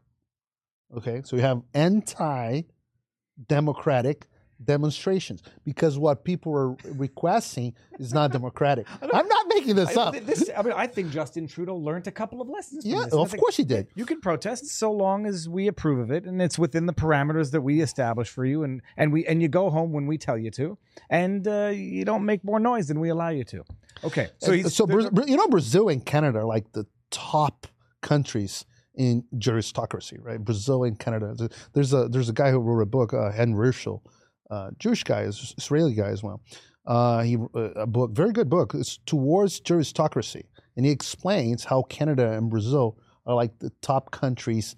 if if that book is on audiobook, I'll, It- give, it I'll is. give it a listen. It is, and you're gonna love it. Okay. I always wanted to to recommend this book to you. What's uh, uh, well, you'll you'll give it to me after the podcast. Yes. We're gonna do this Yeah, sure. Ran Hirschl, uh, towards juristocracy. towards Towards juristocracy. Juristocracy. I like that. It's it's very good. You're gonna you're gonna love it. So I think it's one of the most important books written in the past years, um, from a both legal and political perspective. I think the guy, the, I, I think here shows a professor in University of Toronto, or one of them. Uh, but anyways, so he opened this anti-democratic acts probe, and and and again, more and more people being prosecuted and, and investigated and they didn't have the lawyers didn't have access to what the charges were because there were no charges at one point the Department of Justice, which was supposed to prosecute, said we're not prosecuting uh, because we were not we, we were- we were supposed to be the only authority, the only institution that can prosecute someone, and you are prosecuting by yourself. So, so this is wrong from a from a from procedural perspective since the beginning. So this is all going to be new. So it's like this is invalid. What, what are you doing? But they didn't care because there's the Supreme Court. They can do whatever they want. So they're the final instance for appeal. All records were sealed, secret, classified, whatever you call. Uh, lawyers didn't have access to the charges. Uh, people were not people were not charged per se, right? Because Just, just investigated indefinitely. exactly. And then if they don't get you on the whatever charges they were, they'll get you on the procedure, misleading, lying to the whatever you, the Brazilian FBI equivalent is. Yes. So what what he did is that he he brought a part of the federal police. He brought one chief to, to work to work to work directly under him. So he had his own police working. I know the police is um, part of the executive branch, but we have a part of the federal police in Brazil that answers to the judiciary branch directly. So they and he appointed a guy, actually was a lady that he was that he liked. So the chief of police was making the request and he were he was granting the request. But the chief of police was a person he appointed. So he was making the requests using the federal police and they were granting. So and and this is still ha- I said was but it is. That's the the it's still ongoing. Okay. Um, phenomenal. I mean, it's it's we're seeing iterations of this everywhere in the states in Canada. Uh, But I didn't get to my passport yet because okay. well, here, okay, so continue with the Well, it's it's a long thing. A lot of things happen. Uh, they freed Lula. There's a big part of it that was the is related to they freed Lula. And the rationale, they freed him and exon- and basically uh, Exonerated. nu- nullified his conviction yes. on the basis that jurisdictional, because otherwise he would, if he had had the conviction stand, They never found him innocent or not guilty. Yeah, no, no, but, but my understanding is that unless they had found a way to nullify the conviction, he would not have been able to run again. Oh no, because Brazil under under Brazilian law, you cannot run for president if you've been convicted Okay. by a panel of judges. So this is, I mean, it's just they learned the lesson the first time. If if if we're not going to have the social democrat guy replace Lula, we're now going to have Lula replace Bolsonaro because He's the know, only guy that can defeat he's the only him. guy that can do it. He's got a little thing preventing him, which is that conviction. So let's find a way to nullify that conviction. Oh yeah, jurisdictional procedure was not respected. Nullification can't retry him again because he's too old. Now he gets to run again with a media that's learned its lesson, with a judiciary that's operating full throttle behind him, uh, with I guess police that are also working behind him, uh, trying to outlaw social media platforms, uh, you know, suppress social media discourse, prevent anybody from criticizing the government or the judiciary. And Lula, There's also one. There's one piece left, oh, which is the electoral system, because Bolsonaro was still very popular, and Lula was popular as well, but Bolsonaro might defeat Lula again, and then who would they have? So, and they need to. They they can't take any risks. They can't take any chances. So in Brazil, the electoral system is a beauty. It's all electronic, so there's no paper trail, and it's all controlled by one court, which is the Supreme Electoral Court. Who was the president of the Supreme Electoral Court on the last election? De Moraes. I was going to say it. I was, but I, I was going to say it, and then I was going to. No, that's too absurd. One, le- one level over to say a Lula supporter, De Moraes, the judiciary guy. Yes, remember in the Supreme Court, Lula or uh, Lula's allies, Dilma, and uh, they appointed nine out, out of our eleven judges, justices. They appointed nine out of, out of our eleven. Okay, so, so that says a lot. Uh, but uh, they have Brazil has a system completely electronic, and a lot of people complain because if it's all electronic and it's centralized in one court that oversees and come up with all the rules and everything, it's very easy to fraud, right? It's it, it goes without saying the absence of a paper trail. exactly. The the digital voting is one thing. The you know the not matching signatures or refusing to do that audit reconciliation is another thing. In Canada, people were you know I think on the provincial level, they might have been using Dominion or electronic voting machines, but federally, it's still pen and paper, show two pieces of ID. At the end of the day, you still have to trust the people who are actually counting the paper. Right. But it's a little bit tougher than. But if you have a system that is decentralized and you can audit the papers, it's it's Th- this is centralized, digital, being run by the man yes. Who This hates mo- This Bolsonaro? is the most power. He's more powerful than the president. Of course, he's more powerful than the president. Let me put it this way: people promised that Bolsonaro was going to be a dictator. He was Hitler. The press trashes him, defamates him every day until this day. No journalist got prosecuted. None. Zero. Uh, no, there's no political opposer that was prosecuted or or persecuted in any way. Everyone kept saying bad things about Bolsonaro for four years, including crazy falsehoods, like he stabbed himself, like crazy stuff. Okay, and nothing happened to them. To the dictator didn't do anything to them. The dictator was a guy that defended free speech it's for a- the- everyone. The, analogies with Trump are, Is- are he's a fascist dictator who gets Yes. deplatformed from Twitter and Facebook. That's Yes. exactly what happened to him Yes. back in the day. Well, the big tech were also, and, and I'm going to get to them because it's an there, there important. has to be a Twitter files Brazil uh, uh, yes, version of Brasilia. course, of course. Okay. Elon Musk is promising our batch of the Twitter files and haven't released them yet. But he fired everyone in Brazil. I mean, Elon Musk fired Elon. everyone in Brazil. yeah, everyone. Like Twitter has basically no employees in Brazil anymore. He It's, fired. it's it is still operational. It is, and, yeah. In Brazil, I mean, I know yeah, it's partially because uh, a lot of people were banned, deplatformed by the by by, court. More, by Moraes' court Moraes, yes, by the court.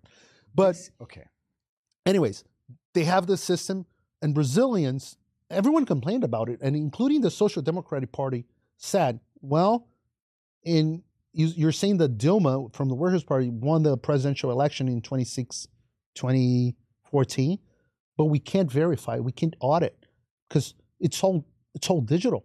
You can't audit something that's in a system. And then uh, Brazil passed a law, actually, uh, passed several laws, uh, come up with the, coming up with a system that was pretty good. They would have the digital. You would you would print a receipt, and the receipt would be in a box that you couldn't take it away. But you would have after the elections, you would have to match the count from the physical papers would have to match the electronic. So it's better. You would see, still don't trust it. I, hand ballot, hand hand signature or hand hand. but you, you have thing? well, Brazil requires ID, so you would go to the to, to the voting place, and you would have to show proof of ID. You would go to the machine, vote. You would see your vote being printed in a trans- translucent and box. so someone who votes can say that that's not my vote. It got flipped as many. Exactly. So I, I can verify it myself. If there's a problem, you can report it the day of, is and it can be audited out. exactly. Okay. It, it, it was a better system, uh, not perfect. There's no perfect system, but I thought it was pretty good because you would have both the conveniency and of the technology, technology, electronic, and you would have the paper trail, and it would be hard to fraud, harder because you would have to match the count. Okay, it was a good system. Brazil passed that. Brazilian Congress passed that on a law. Okay, on a bill. It was approved. President rec- rectified, and then the 2016 election was supposed to happen with the system.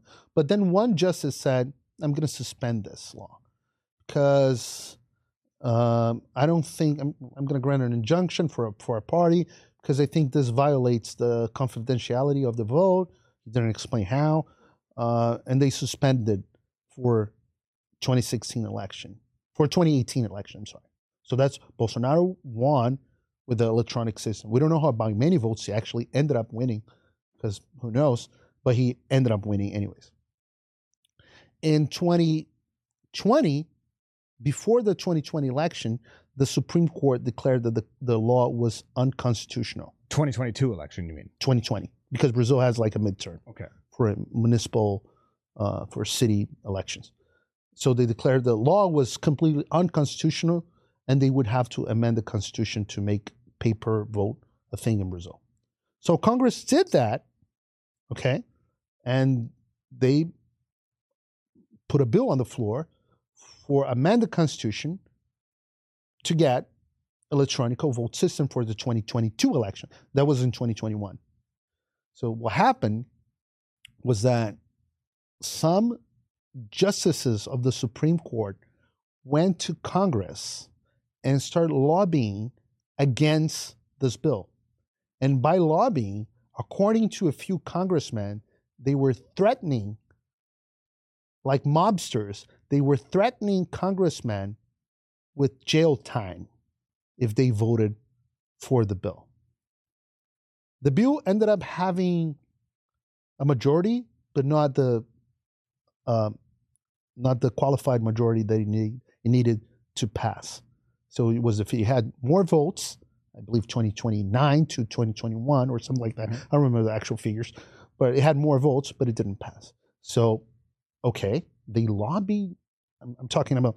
Think about I don't know, uh, Sotomayor says going to Congress, U.S. Congress, and having meetings against a bill. Okay, that actually happened. It's on the press. It's not. Is like not a conspiracy theory. And I interviewed Congress members, I personally, that said I was threatened, and I saw colleagues being threatened. So they were or not, I don't know, but they they claim some of them claim they were. So with that, we had a system, all electronic. Alexandre Moraes were, was going to oversee the election, and then you have all sorts of battles in courts, all crazy rules, all decisions against Bolsonaro, making for him very hard to run. Uh, and at the end, Lula got elected by one or two points. And and what happens that during during this process, the Supreme Electoral Court also grant themselves special powers, like the power to deplatform people, including members of Congress, including journalists, and all that. The station that I worked for, TV station that I worked for, uh, again, my show was the number one in the country. what was the station? If you're It's, it's Jovem Pan. Okay. Uh, they were censored. We couldn't say certain things on air. Uh, for example, we couldn't call Lula next con. We could not. They said it was illegal to do so. And several other words. There were like a few words that we couldn't say on air, on TV. Uh, and um, again, businessmen were arrested. Um, at one point, Bolsonaro's party filed a lawsuit against Lula's party, saying that they had millions of radio spots, more than they were supposed to, because in Brazil, it's the radio spots and TV it's spots equal equal, Equal. airplay. because everything is paid by taxpayer money. So airplay should be equal. And they found out that Bolsonaro's party had millions less spots than Lula's party. And when they filed this lawsuit, then Moraes was the, just, the judge. Is this the Moraes who then uh, sanctioned um. Bolsonaro like millions of dollars for abusive proceedings or something along yes, those lines? Yes, that was the case. Okay. And that was the case. He, he, he, 20, Dismissed and sanctioned. The, uh, it, if it wasn't the lawyers, it was Bolsonaro. it was Bolsonaro's party for 22 million reais, which is, I don't know, roughly $5 million. Okay. Uh, uh, for abuse of procedures, pr- proceedings Yeah. or procedures. A, a, abusive proceeding. I mean, uh, Yeah. okay. a variation of that. But yeah, Uh, exactly. Uh, and and again, and they dismissed the case. Then election was over. Uh, the military came up with a report saying because they were overseeing the process by Bolsonaro. They were invited by the Supreme Court, by the Supreme Superior Electoral Court to oversee the process. Bolsonaro was pushing towards that because he trusted the military. So the military came up with a report saying, "Look, we couldn't do our job. The the the the, the software of this elect- electronic system has 17 million lines, and they only let us audit with a pen and a pe- pencil. They Okay. didn't let us really audit, and we found, but he, we found several vulnerabilities, and we cannot attest this system is safe. So I'm, I'm talking about the military, the Department of Defense, okay, in Brazil. So we suggest with urgency that we investigate, we, we open up an investigation to verify if the system's safe or not. and the court's going to say, well, this is this is Bolsonaro's military making recommendations that are favorable to Bolsonaro, so to be disregarded. And no, you know what they said? Oh, we're glad you didn't find any evidence of fraud. Thank you for your report. And then they issued a letter, a public letter. I'm talking about the Joint Chief issued a letter, and and the Ministry of Defense issued a letter saying we did not say we did not find evidence. That was not the scope of our work. We're saying that we cannot attest that the system the system is safe and secure, and this is a vulnerability, and we need to address it urgently. And they're like, eh, I'm gonna ignore it. And then a lot of things happened. A guy from Argentina started releasing documents uh, showing that depending on the model of the machine, Lula get got a way higher vote uh, than Bolsonaro, depending on the model on the year. So the machines that were audited, Bolsonaro on the machines that, that were audited, Bolsonaro won. On the machines that were not audited, older machines, Lula won. So and it was it was a I mean it was a fra- it was less than a percent or give or take a percentage difference. What did Bolsonaro win with back in 2018? uh, I don't I don't remember. Uh, it, it, it was a it was a big amount though. yeah, right? like over five percent. Okay. I th- think ten percent maybe.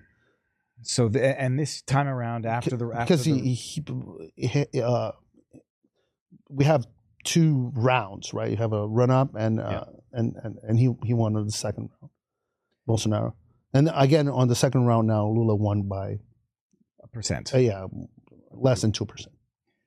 Um, now, the last time that I, I heard you talk publicly about this, the question was whether or not Bolsonaro is going to declare martial law or bring in the military. Um, what what's happened since the election? Bolsonaro went to the states or came to the states. I don't know if he's still here now. He's still he's still in exile from So Brazil. after the election, he tried to challenge the election, showing um, some electoral inconsistencies, and again, again he was for a second time, his party was uh, he was uh, fined for abuse of proceedings. Uh, by the By- the same judge. Okay.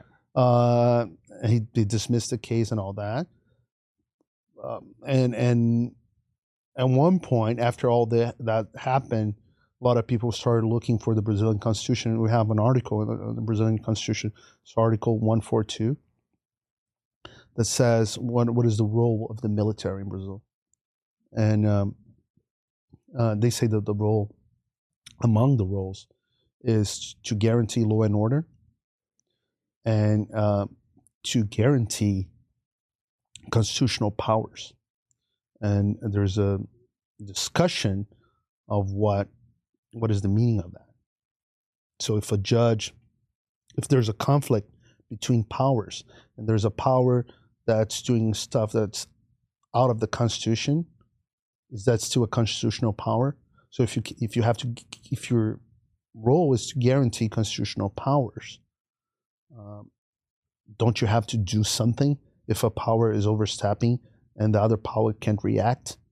That was a discussion. Uh, law, guarantee law and order as well. It's like, how is that under the law? This is uh, completely outside of the rule of law. We're having journalists being, uh, we have, well, in the meantime, a lot of things happened. Congressmen uh, were arrested. They suspended uh, uh, parliamentary immunity, um, congressional immunity. Uh, they uh, suspended, s- uh, in a certain sense, in Brazil, they even suspended the right of assembly, the of people to assembly and protest. A lot of things started happening, and, and things got got hard. On December thirtieth, I was here in the U.S. with my family, and then uh, I got a call from a source in a big tech company saying, "I just received a court order by the Moraes and all your four million followers on social media. Like, uh, he, he, he he's uh, mandating to block you from all social media. I was like, wow, it's interesting. On December 30th. And in the meantime, people were like thinking if the if something was going to happen in Brazil, and because of my history with the military, I had a lot of sources in the military. I know was reporting of what people were talking about regarding this issue and he decided to uh, suspend all my social media. Not suspend, pretty much block. Block by way of court order. Yeah, in Brazil only. Yeah. So if you're in the U.S., you can still access, except that Rumble and locals and through social, they said they're not going to com- comply with any orders because they're not even in Brazil, so they're not even getting these orders. So apparently, um, but other than that, all other like Twitter, Facebook, uh, I don't know, Telegram, all that Block you in, in, in, Brazil. Brazil. So if you're in Brazil, you can't see me Un- Unless unless you have a VPN, I presume. unless you have a VPN or in Rumble and locals. Okay. Uh, What's your locals before we forget, and I'll put it in afterwards? It's Real P Figueiredo. Real P. P. Figue, Figueiredo. Yes. I Uh, like it spelt on the like it's spelt on the thumbnail, people. The real So- P Figueiredo. Okay. Yes. Uh, but and then I found out later. Again, I never got. Remember, all this is sealed, so I never got the court order. But uh, again, I'm a journalist, so a, a source from the federal police that happened to like me said, "Look, I'm I'm I'm I'm seeing the court order against you right here. Uh, it's not only your social media. Uh, he also ordered to freeze all your assets in Brazil and bank accounts, all of them, 100 percent. Do you have any? I do, yeah, of course. Uh, and they have been frozen. yes, it's all frozen. All of it. Everything, including my companies in Brazil, completely frozen. Bank accounts, personal bank accounts. So my- father, I used to send him money. I can't. It's like all of it frozen. Uh, he also, uh, I don't know the name of that, but in Brazil, you have a right of, uh, it's like Trump. His tax uh, returns are like, not secret, but private. You Confident. Well, Confidential. Confidentiality. yeah, yeah. He broke all confidentiality of all my tax returns and bank records and all the credit card records and all that.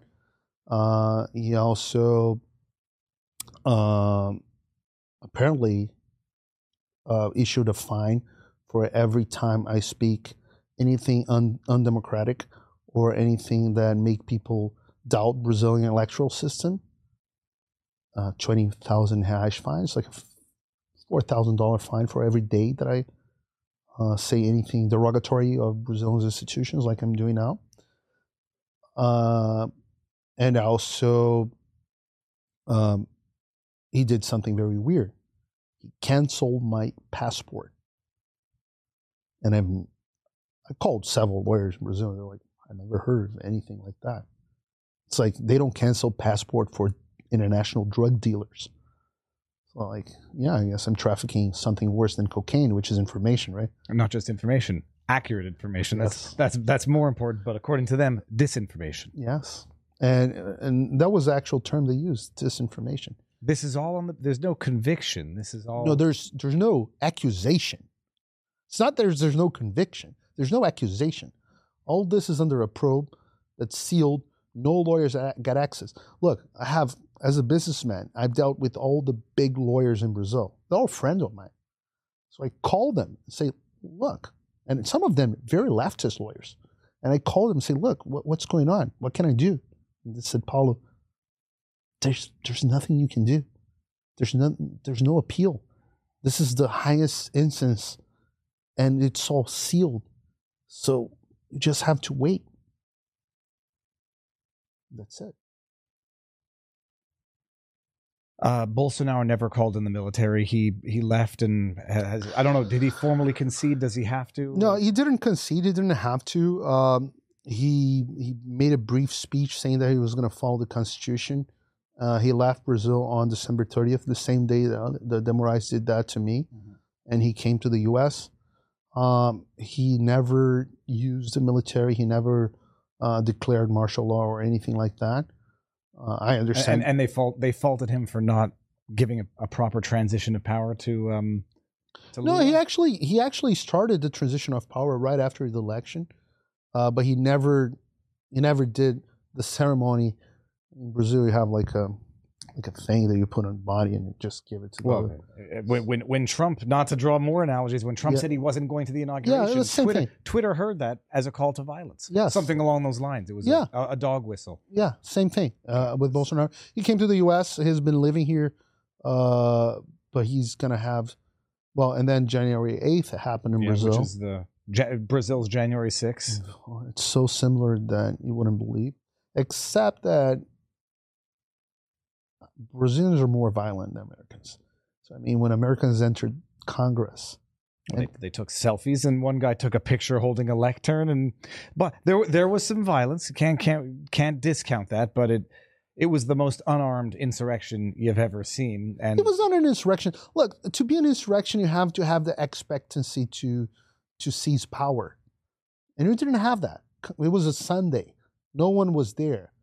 No one ever thought, "Oh, okay, I'm going to enter the palace. I'm now I'm going to proclaim myself the president or whatever, or the king or emperor." So it's just people were. You have a, you had everything. You had uh, agents, provocateurs, same as in the U.S. Um, you have, and right now we know that for a fact that we had Lula's government, uh, so again, same as in the U.S., reducing the amount of uh, police officers, yeah. police forces over there. You had the honeypot, all that, same thing, and you had a lot of people that weren't happy with the fact that their voices were not being heard. Before that, people spent, I don't know, two months protesting in front of military bases, asking for military intervention. Thousands of people throughout the country.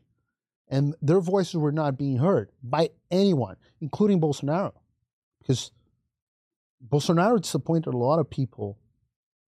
I look, I'm I'm I'm all for the rule of law. So I didn't want Bolsonaro to become a dictator in Brazil. I didn't want him to stay not even one day more than uh, than his term. By the end of his term, he had to leave. But Lula didn't win the election fair and square, so he can't be the president. So you need to come up with a solution for that. The U.S. Constitution and UN Barnes discusses that a lot in 2020. 20 lack remedies for that, but Brazilian Constitution does have a remedy, like it or not, which is the Article 142. And yes, it's it's it's something that that has never been done, but it's written. It's in the law. And so Bolsonaro didn't do it. He didn't do it. He claims he didn't have support Yeah, from the military. Military says otherwise.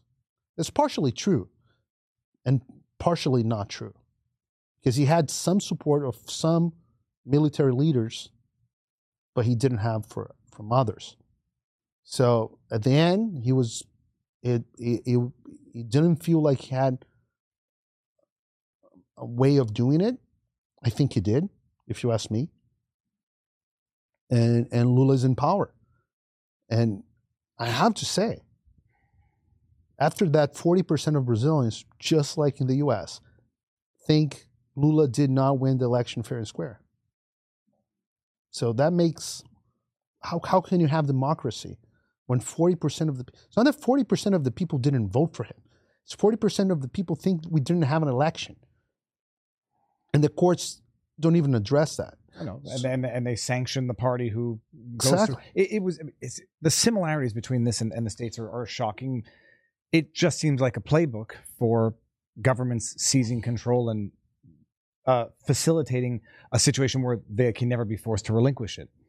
Um, so I mean, so so when it, Bolsonaro did not invoke martial law or that article, uh, pissed a lot of people off, disappointed a lot of people. Now they're left with this fait accompli. Lula is president. A lot of people don't believe in the sanctity of elections anymore. Well, we have we have we have uh, roughly a thousand people uh, arrested without due process after our January eighth or January sixth. People are still in jail. Um, most of them without access to lawyers. Uh, January 6th defendants, most of them facing ambiguous charges, if any charges. Uh, with the difference that everything is centralized on the Supreme Court. In the U.S., you had several courts and several federal judges dealing with the and I mean, and with the difference that, in as much as there's no official media gag order in the states, you might have a, a, a leftist-dominated media. There's alternative media that talks about it in Brazil. Oh, in Brazil, the station that I worked for, he received a, a complaint from the Department of Justice that they were spreading misinformation, and because of that, they fired all and and with uh, threatening to cancel their public concession of the airwaves, and because of that, they fired all conservative commentators, including myself, and they were literally crying when they fired me because I had the highest ratings in the country and they were like, "We love you. We love working with you." Same with uh, my colleague Rodrigo Constantino, and I, who, by the way, also had his passport canceled and all that. Same thing that happened to me happened to him and other people. and and and Rod- Rodrigo was also was also a guy that brought great ratings, um, and and they loved working with us, but they said we have to fire you in order to Stay, stay, Stay open. and and not Stay face open. criminal charges. I presume exactly, ourselves. and and since then they fell from the second or first largest TV news stations to the fifth or, or sixth because the public, the audience hated it, uh, the viewers hated it, and and Could they? I mean, I'll ask this. and they question. hired they hired only uh, like social democrats guys. Well, c- could they even announce the reason for which they fired you in Brazil or no? they can't say that. Okay. But everybody knows it. I know it's it's it's, it's Like- like One day I, you have one guy that's like doing two shows a day, like five hours a year, and people are like viewerships like on, it's like skyrocket, and now they have to fire the guy. It's like for what? And it, it, it was not me. They fired like a bunch of people, all their conservative commentators. And I don't. I don't consider myself a conservative, uh, but anyways, I- am I'm anti you don't socialist. you don't consider yourself conservative, but they do, Yeah, and, they do. and a far right alt right conservative at that. exactly. Um, so now, bottom line, at the and we, I know we've got you've got somewhere to go. I don't know what time. It's two hours since we started at about three fifteen. What time is it? It's it's Three eleven. it's three eleven now. We're good. Um, your bottom line is it's not a irrational fear. It's not a it's not hyperbole. It's not exaggeration. You can't go back to your homeland uh, if you still. I don't have a passport, so supposedly I can't go anywhere. Uh, but also, my source says there's an order in the federal police system that if I, let's say I have a different passport, and I'm not going to say if I do or if I don't, or if I don't, because why tell them, right? I would not have asked, and I won't ask. But, Uh, yes, but let's say let's say you it- you- hypothetically, you, land you land in Brazil. I land in Brazil. You're getting arrested. I'm not getting arrested, but I can't leave the country. I might get arrested, but I can't leave the country, even with a different passport. And and there's no again, not, it's not that I not I haven't been convicted. There are no charges against me. So they need to follow the procedures to notify me of the investigation that's ongoing. I can't find out by sources in the federal police. The guy might be lying. I don't know. He's not. Uh, but but he needs to notify me. He, he needs to do that by a through a rogatory letter uh, and follow procedures. The, the way he, the reason he, they don't is very simple, because there's there's no process. There's no there's, there are no there are no documents.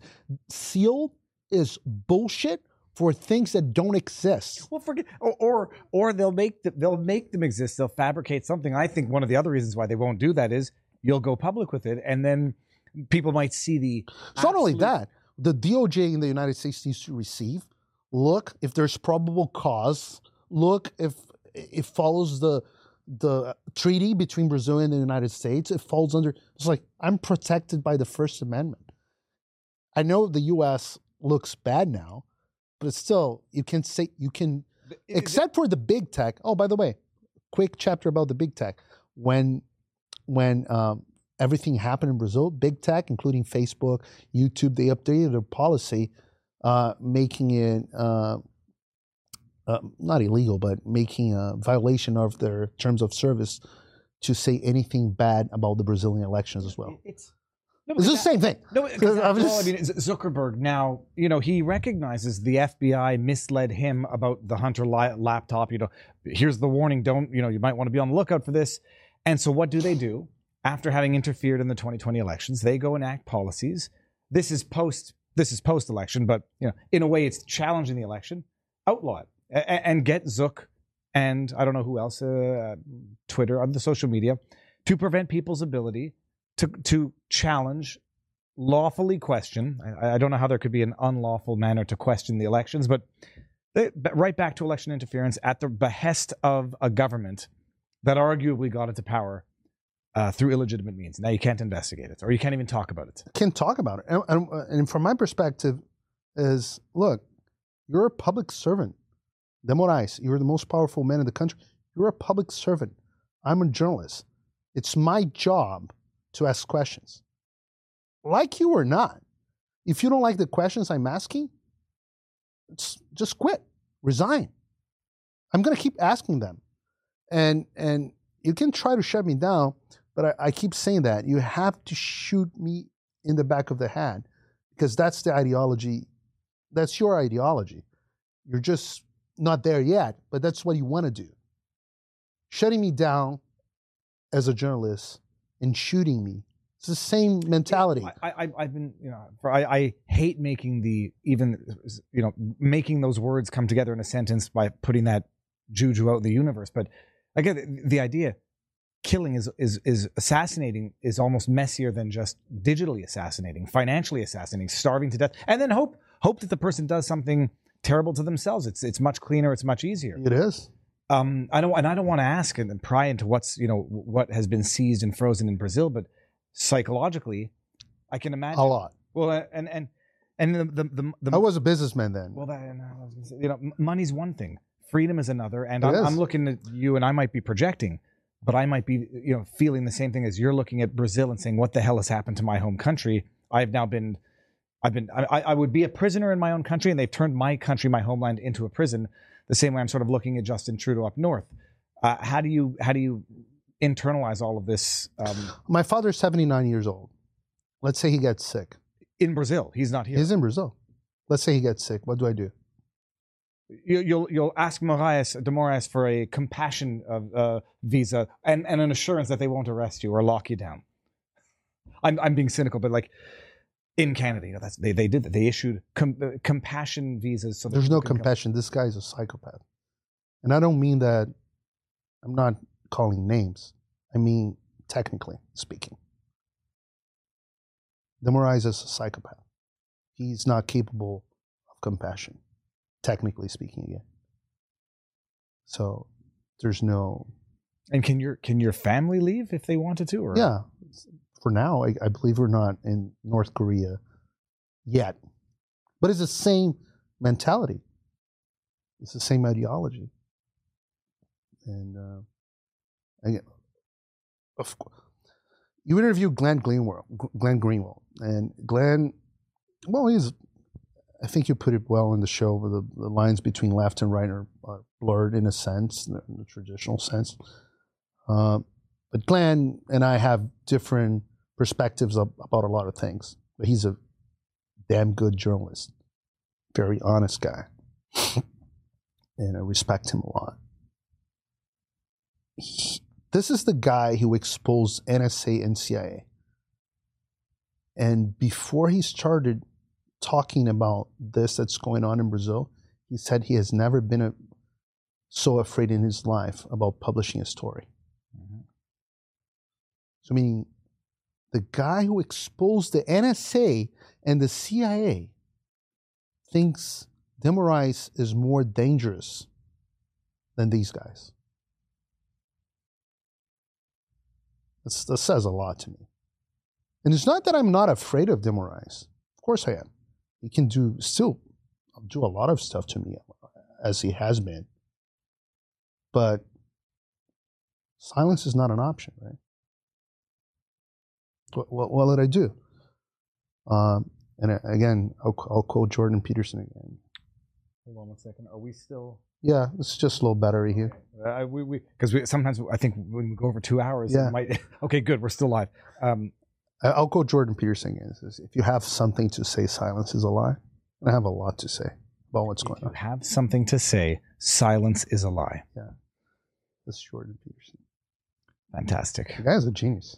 I, I, I, I even if I disagree with Jordan Peterson on, you know, regime change in Iran, we live in a world now where the second someone who you considered an ally says something you disagree with, they have to become like, you know, eh, people I like can say things I don't like. Oh, yeah. I respect can say things I don't respect. Uh, there, there's a there's a limit after Yeah. which, you know, If- I've been I've been disagreeing a lot with Jordan Peterson about Russia a lot recently, uh, but the guy's a he's genius. he's a, he's a genius. And I was listening to him talk about the Bible. It makes me want. I, I'm going to have to do it. I'm going to have to start reading the Bible. oh and- no, you got it. This well, Genesis was unbelievable. Yeah, well, it- but it was- Exodus now is even better.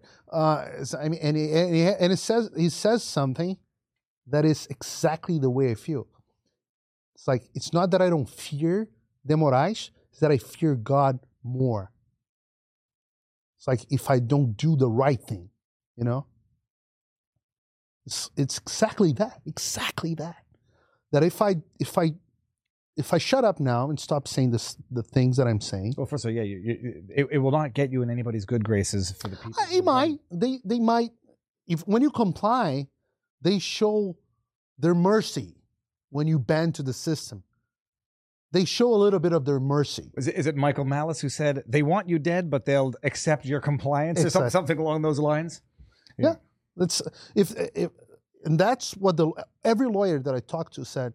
Just shut up for a while, disappear for a year, don't say anything, and then we'll try to talk him out of it. It's not we're going to fight in court. We're going to talk him out of it. It's like, what? No way. I'd rather, I'd rather die, literally, literally, and I mean it. No way, no way. Now let's end on a a high, uh, not I say a happier note. Uh, I, I'm I'm being sarcastic because you'll see what the question I'm going to ask.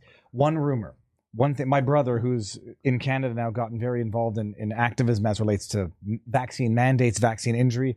He says to me, Dave or Viva, I forget what he says. He says, uh, uh, in Brazil, they're uh, compelling vaccination against the will on prisoners. Yes. Uh, a recent video went around of Lula. Be careful what you wish for. Brazil, you've gotten it now. Saying, uh, predicating the the what was it? It was Bols, uh, Bolsa Familia, yeah. Bolsa Familia, predicating social welfare on mothers vaccinating their children. Um, there was one there was one translation which said if you don't vaccinate your children, you're going to lose them. And I think one translated that as them as being children, but it means your benefits. They're not taking away kids yet. Are, No, these, rumor, are these rumors true? And are uh, and Yeah. to what extent? You're not going to lose your kids, but you're going to lose all your benefits. They're mandating for all prisoners. And that happens at the same time as Project Veritas uncovered everything regarding Pfizer. We all saw that video. Uh, it's not a good week to mention Project Veritas, but I'm, I'm going to be t- I'm going to be talking about Yeah, I- with Barnes people. I saw your, I saw your your, uh, your comments about it. This is why I'm joking about it. Um, but they did an amazing work uh, there. Uh, and also this week, the Department of um, the, uh, the the Florida Surgeon General issued an alert about the the that side effects. that you have when you're going to give something, when you're going to recommend it, doctors, you have to let them know The they risks. Might, they might have a heart attack. Yes, It's- it's- they it's might die and develop like other stuff, thrombosis and, and other stuff. You have to, to let people know. And in Brazil, it's mandatory. So it's it's a disgrace. And and it's not only that. The government of São Paulo, which is the guy who won the government of, of São Paulo, is a big Bolsonaro guy. He's supposed to be Bolsonaro's successor. He's expanding the vaccination of babies in a partnership with Pfizer. It's like what? Really? In what planet are you living? Is that really a thing? Uh, so, the bottom line of everything that we talked about is that Brazil is the Disneyland of globalism and the modern leftism. So, every idea that's present in the US is in Brazil with steroids. And I- because we don't have to use the vaccination metaphor our society doesn't have the immune system to fight it. Our institutions are not strong enough so everything that you heard here everything that i talked about is present in the united states in some form the juristocracy you just hope, the the, you hope the immune system of America is strong enough to withstand. it has been so far touch wood. but we don't know That's not this wood. is metal but or touch gold. My my um, daycare teacher was, was a, is an Indian woman. She says touch wood was from touching the original Holy Cross, which is what the expression came from. okay So uh, she they say touch gold, which is the the good luck non-religious way. I guess i don't have any gold on me platinum. honey. That's not even gold. Um, yeah, no, you just hope like like Canada didn't have didn't have the robust protective measures the U.S. has, uh, and I don't think it's able to withstand it. The only question is. Can they feed off another country's resistance and see that it doesn't go good places when it goes these places, and you don't come back from these places, as you're describing now in Brazil? it's very hard now. Uh, the the only hope I have in Brazil right now doesn't come from elections. It comes from the tensions within the left. from within the, what the workers' parties want. It's not exactly the same thing that this more globalist social democratic left wants. I mean, these guys, the globalists, don't want Brazil to turn into another Venezuela. The worker party, workers' parties do. So does so. It's it's uh. They might clash. Their interests might clash, and from that clash, something might happen, because the majority of Brazilian society, the majority now, and I and I I'm a, and I I'm, I'm positive, the majority of Brazilian society don't want that. None of that. Venezuela or globalism. The majority of Brazilian society don't want that. We just need to we need two things right now. Very important things. We need Brazilian people, the average Joe, the av- average Homer Simpson guy, to realize we're not a democracy anymore. We need to realize that we are not a democracy anymore in any sense. To put it in a James Madison perspective, we're, we don't we don't protect the will of the majority anymore because we don't have fair elections, and we don't protect the rights of the minority. So we're not a democracy. I mean, technically, again, and we need the international community to realize that as well. Yeah. Which which international community? The the the, the one on which uh, Lula appears uh, with his with his landing page on the WEF website. Yes, but also yes, that's true. The, the UN, which is in bed with. True, we're never going to get these guys, but Republicans are pretty strong in the United States, and Brazilians look up for America to America a lot. And and and if you had the Republican Party more concerned with what's going on in Brazil, it would be very very helpful, very helpful. And I've talked to several congressmen here in the U.S., and they don't seem to care a lot, unfortunately. I, I, I my white pill last faith is it's the the populism that we've seen nationally has to has to become international, where you know everyone everywhere is going to say we either uh, stand up to this now and oppose these measures. And I think once they start, you know, once they start compelling vaccination on children and certain certain things become undeniable, that's when you're going to have people start saying enough is enough. Some might say, I, I can't even admit that because it would admit that I've done harm to, to my loved ones. But that's like in Brazil right now, workers' party, union workers, whatever, when people are told what they have to put in their body with a sharp little metal needle, then they might start realizing, well, what have what the hell have we just ushered in here? Because I know that now my life and my my benefits are predicated on this, and I feel like I'm being physically violated, which I am. So maybe at that point, it, it becomes an actual populist, not uprising, but a populist resistance, a populist movement. Well, a lot of people, when I tell my story, they're like Brazilian people. They look at me and it's like, what? They did that to you? Can they do that? It's like, what's going on? They don't know what's going on. So it's part of my job to tell to the Brazilian audience and to your audience, international audience, uh, what's going on in Brazil. And everything that I said here, I swear, everything is accurate. Eh, the in, if it's not, the internet will figure it out. They'll take the clip and they'll say this yes. is where Paulo got yes. it wrong. And and I remember, uh, well, on Patrick Bet David, they, apparently they couldn't find someone on the left, on the other side, to come and engage at the same time. I, I, I, wouldn't qualify you as being on the right, but if anybody wants to come in and say, "My goodness, what he said uh, is all wise," come and do it. I'd any, love to. Any day of the week. Any day. This, this, this I, I became more known in Brazil for debating other commentators. So I, it's my it's my number one thing. I love doing it. Paulo, I'm going to ask uh, Is there anything that I forgot to ask you that you absolutely want to say? I think the answer has to be no. Is there anything I forgot to get to that you absolutely said Viva? I wanted to say that when I came on. I don't know. I don't remember. We talked for over two hours. It was, it's been great. But again, it's it, it's so rich. What, what, from a journalist perspective, not a, not from a personal perspective, but from a journalist perspective, this this has been interesting, interesting times. I'm witnessing a lot of interesting stuff in Brazil, and it's it's it's good to know all that. So it's not it's not, it's not boring. We're we're in the proverbial desert, Paulo. Um, everybody, where can where can people find you? And I'll put the links in the description in any event. But where can people find you? They can find me on Rumble and locals mainly, and uh, yes, outside of the United States. P Figueiredo. Yes, And the spelling the way it's in the thing there, in in the in the thumbnail in the title. Uh, and you're on Twitter I'm on Twitter uh, for outside of Brazil. I'm on Twitter. or in Brazil with VPNs. Oh, Is, or- is, is it illegalized yet in Brazil? No, you know, you know, there was a thing um, circulating on the internet. I don't know how accurate that is, uh, but saying that Brazil was the number one country in a few things. We can we can check that.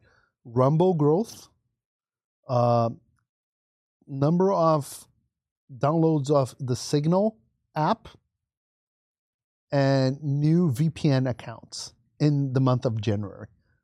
I have, with Uh, Is, is that, does that sound like a like a healthy democracy to you? it sounds like uh, the. I think number one was China. It's but it sounds it sounds like the dystopian novels that we that we read as children. I mean, my, my daughter just read a book uh, about a, about a future in which they charge you for air, and in which every you know the, the unhealthy people uh, don't get the same amount of. I forget what the book was called. Any, anybody who knows the book, it's a good. It sounded totally far fetched, and yet we're not we're not far off. We're, we're- to surprise me? Paulo, uh, thank you very much. Hold on. Thank you for having me. Thank you. And every time I say I'm going to bring a mug to give, I have a mug with the with the with the Viva Frei on it. I forget, but we'll, we'll meet again, and I'll I'll give you. I, I need. You're gonna do jujitsu with me, right? Uh, I'm so I'm going to do this now. I don't- want to say the name because I don't want too many people calling, and I I can't take classes in classes. If I do courses, it has to be one on one because I'm too embarrassed. Say, like oh taking no. classes of fighting, it's like dancing in public, which I, I do not do. You know, these guys, the Valencia brothers, are, are actually. It, he, the guy just called me a couple of times. It's his birthday, Pedro Valencia's birthday today. I, I'm doing it. It's not a question. I'm going to be like no, the they're unbelievable. You're Okay. gonna love their classes and the private lessons as well. I'm doing it. Let's do There's it. There's that, and what else? Eat Brazilian steak. I have to. I have. I have not done that. Um, I have not done that in Florida. And there's, there's. I, I noticed a lot of great Brazilian restaurants ne- near. where- You, you live n- uh, near the best butcher shop and probably Florida, in Boca. You're going to give me that name Yeah, afterwards. Easy as well. Meats. Easy meats. Easy Meats. Yes. Okay. Their Wagyu picanha is, I swear to you, it's the best steak you'll ever had. Wagyu picanha. Done and done, and I might do it on the way home tonight. Paulo, thank you very much. This was everybody. Um, see you tonight for Viva and Barnes Law for the People. Sunday night stream on a Tuesday. But Paul, uh, check Paulo out. Thank you very much. Send my best to Robert. Absolutely, we'll do. Thank you. Peace out, peeps.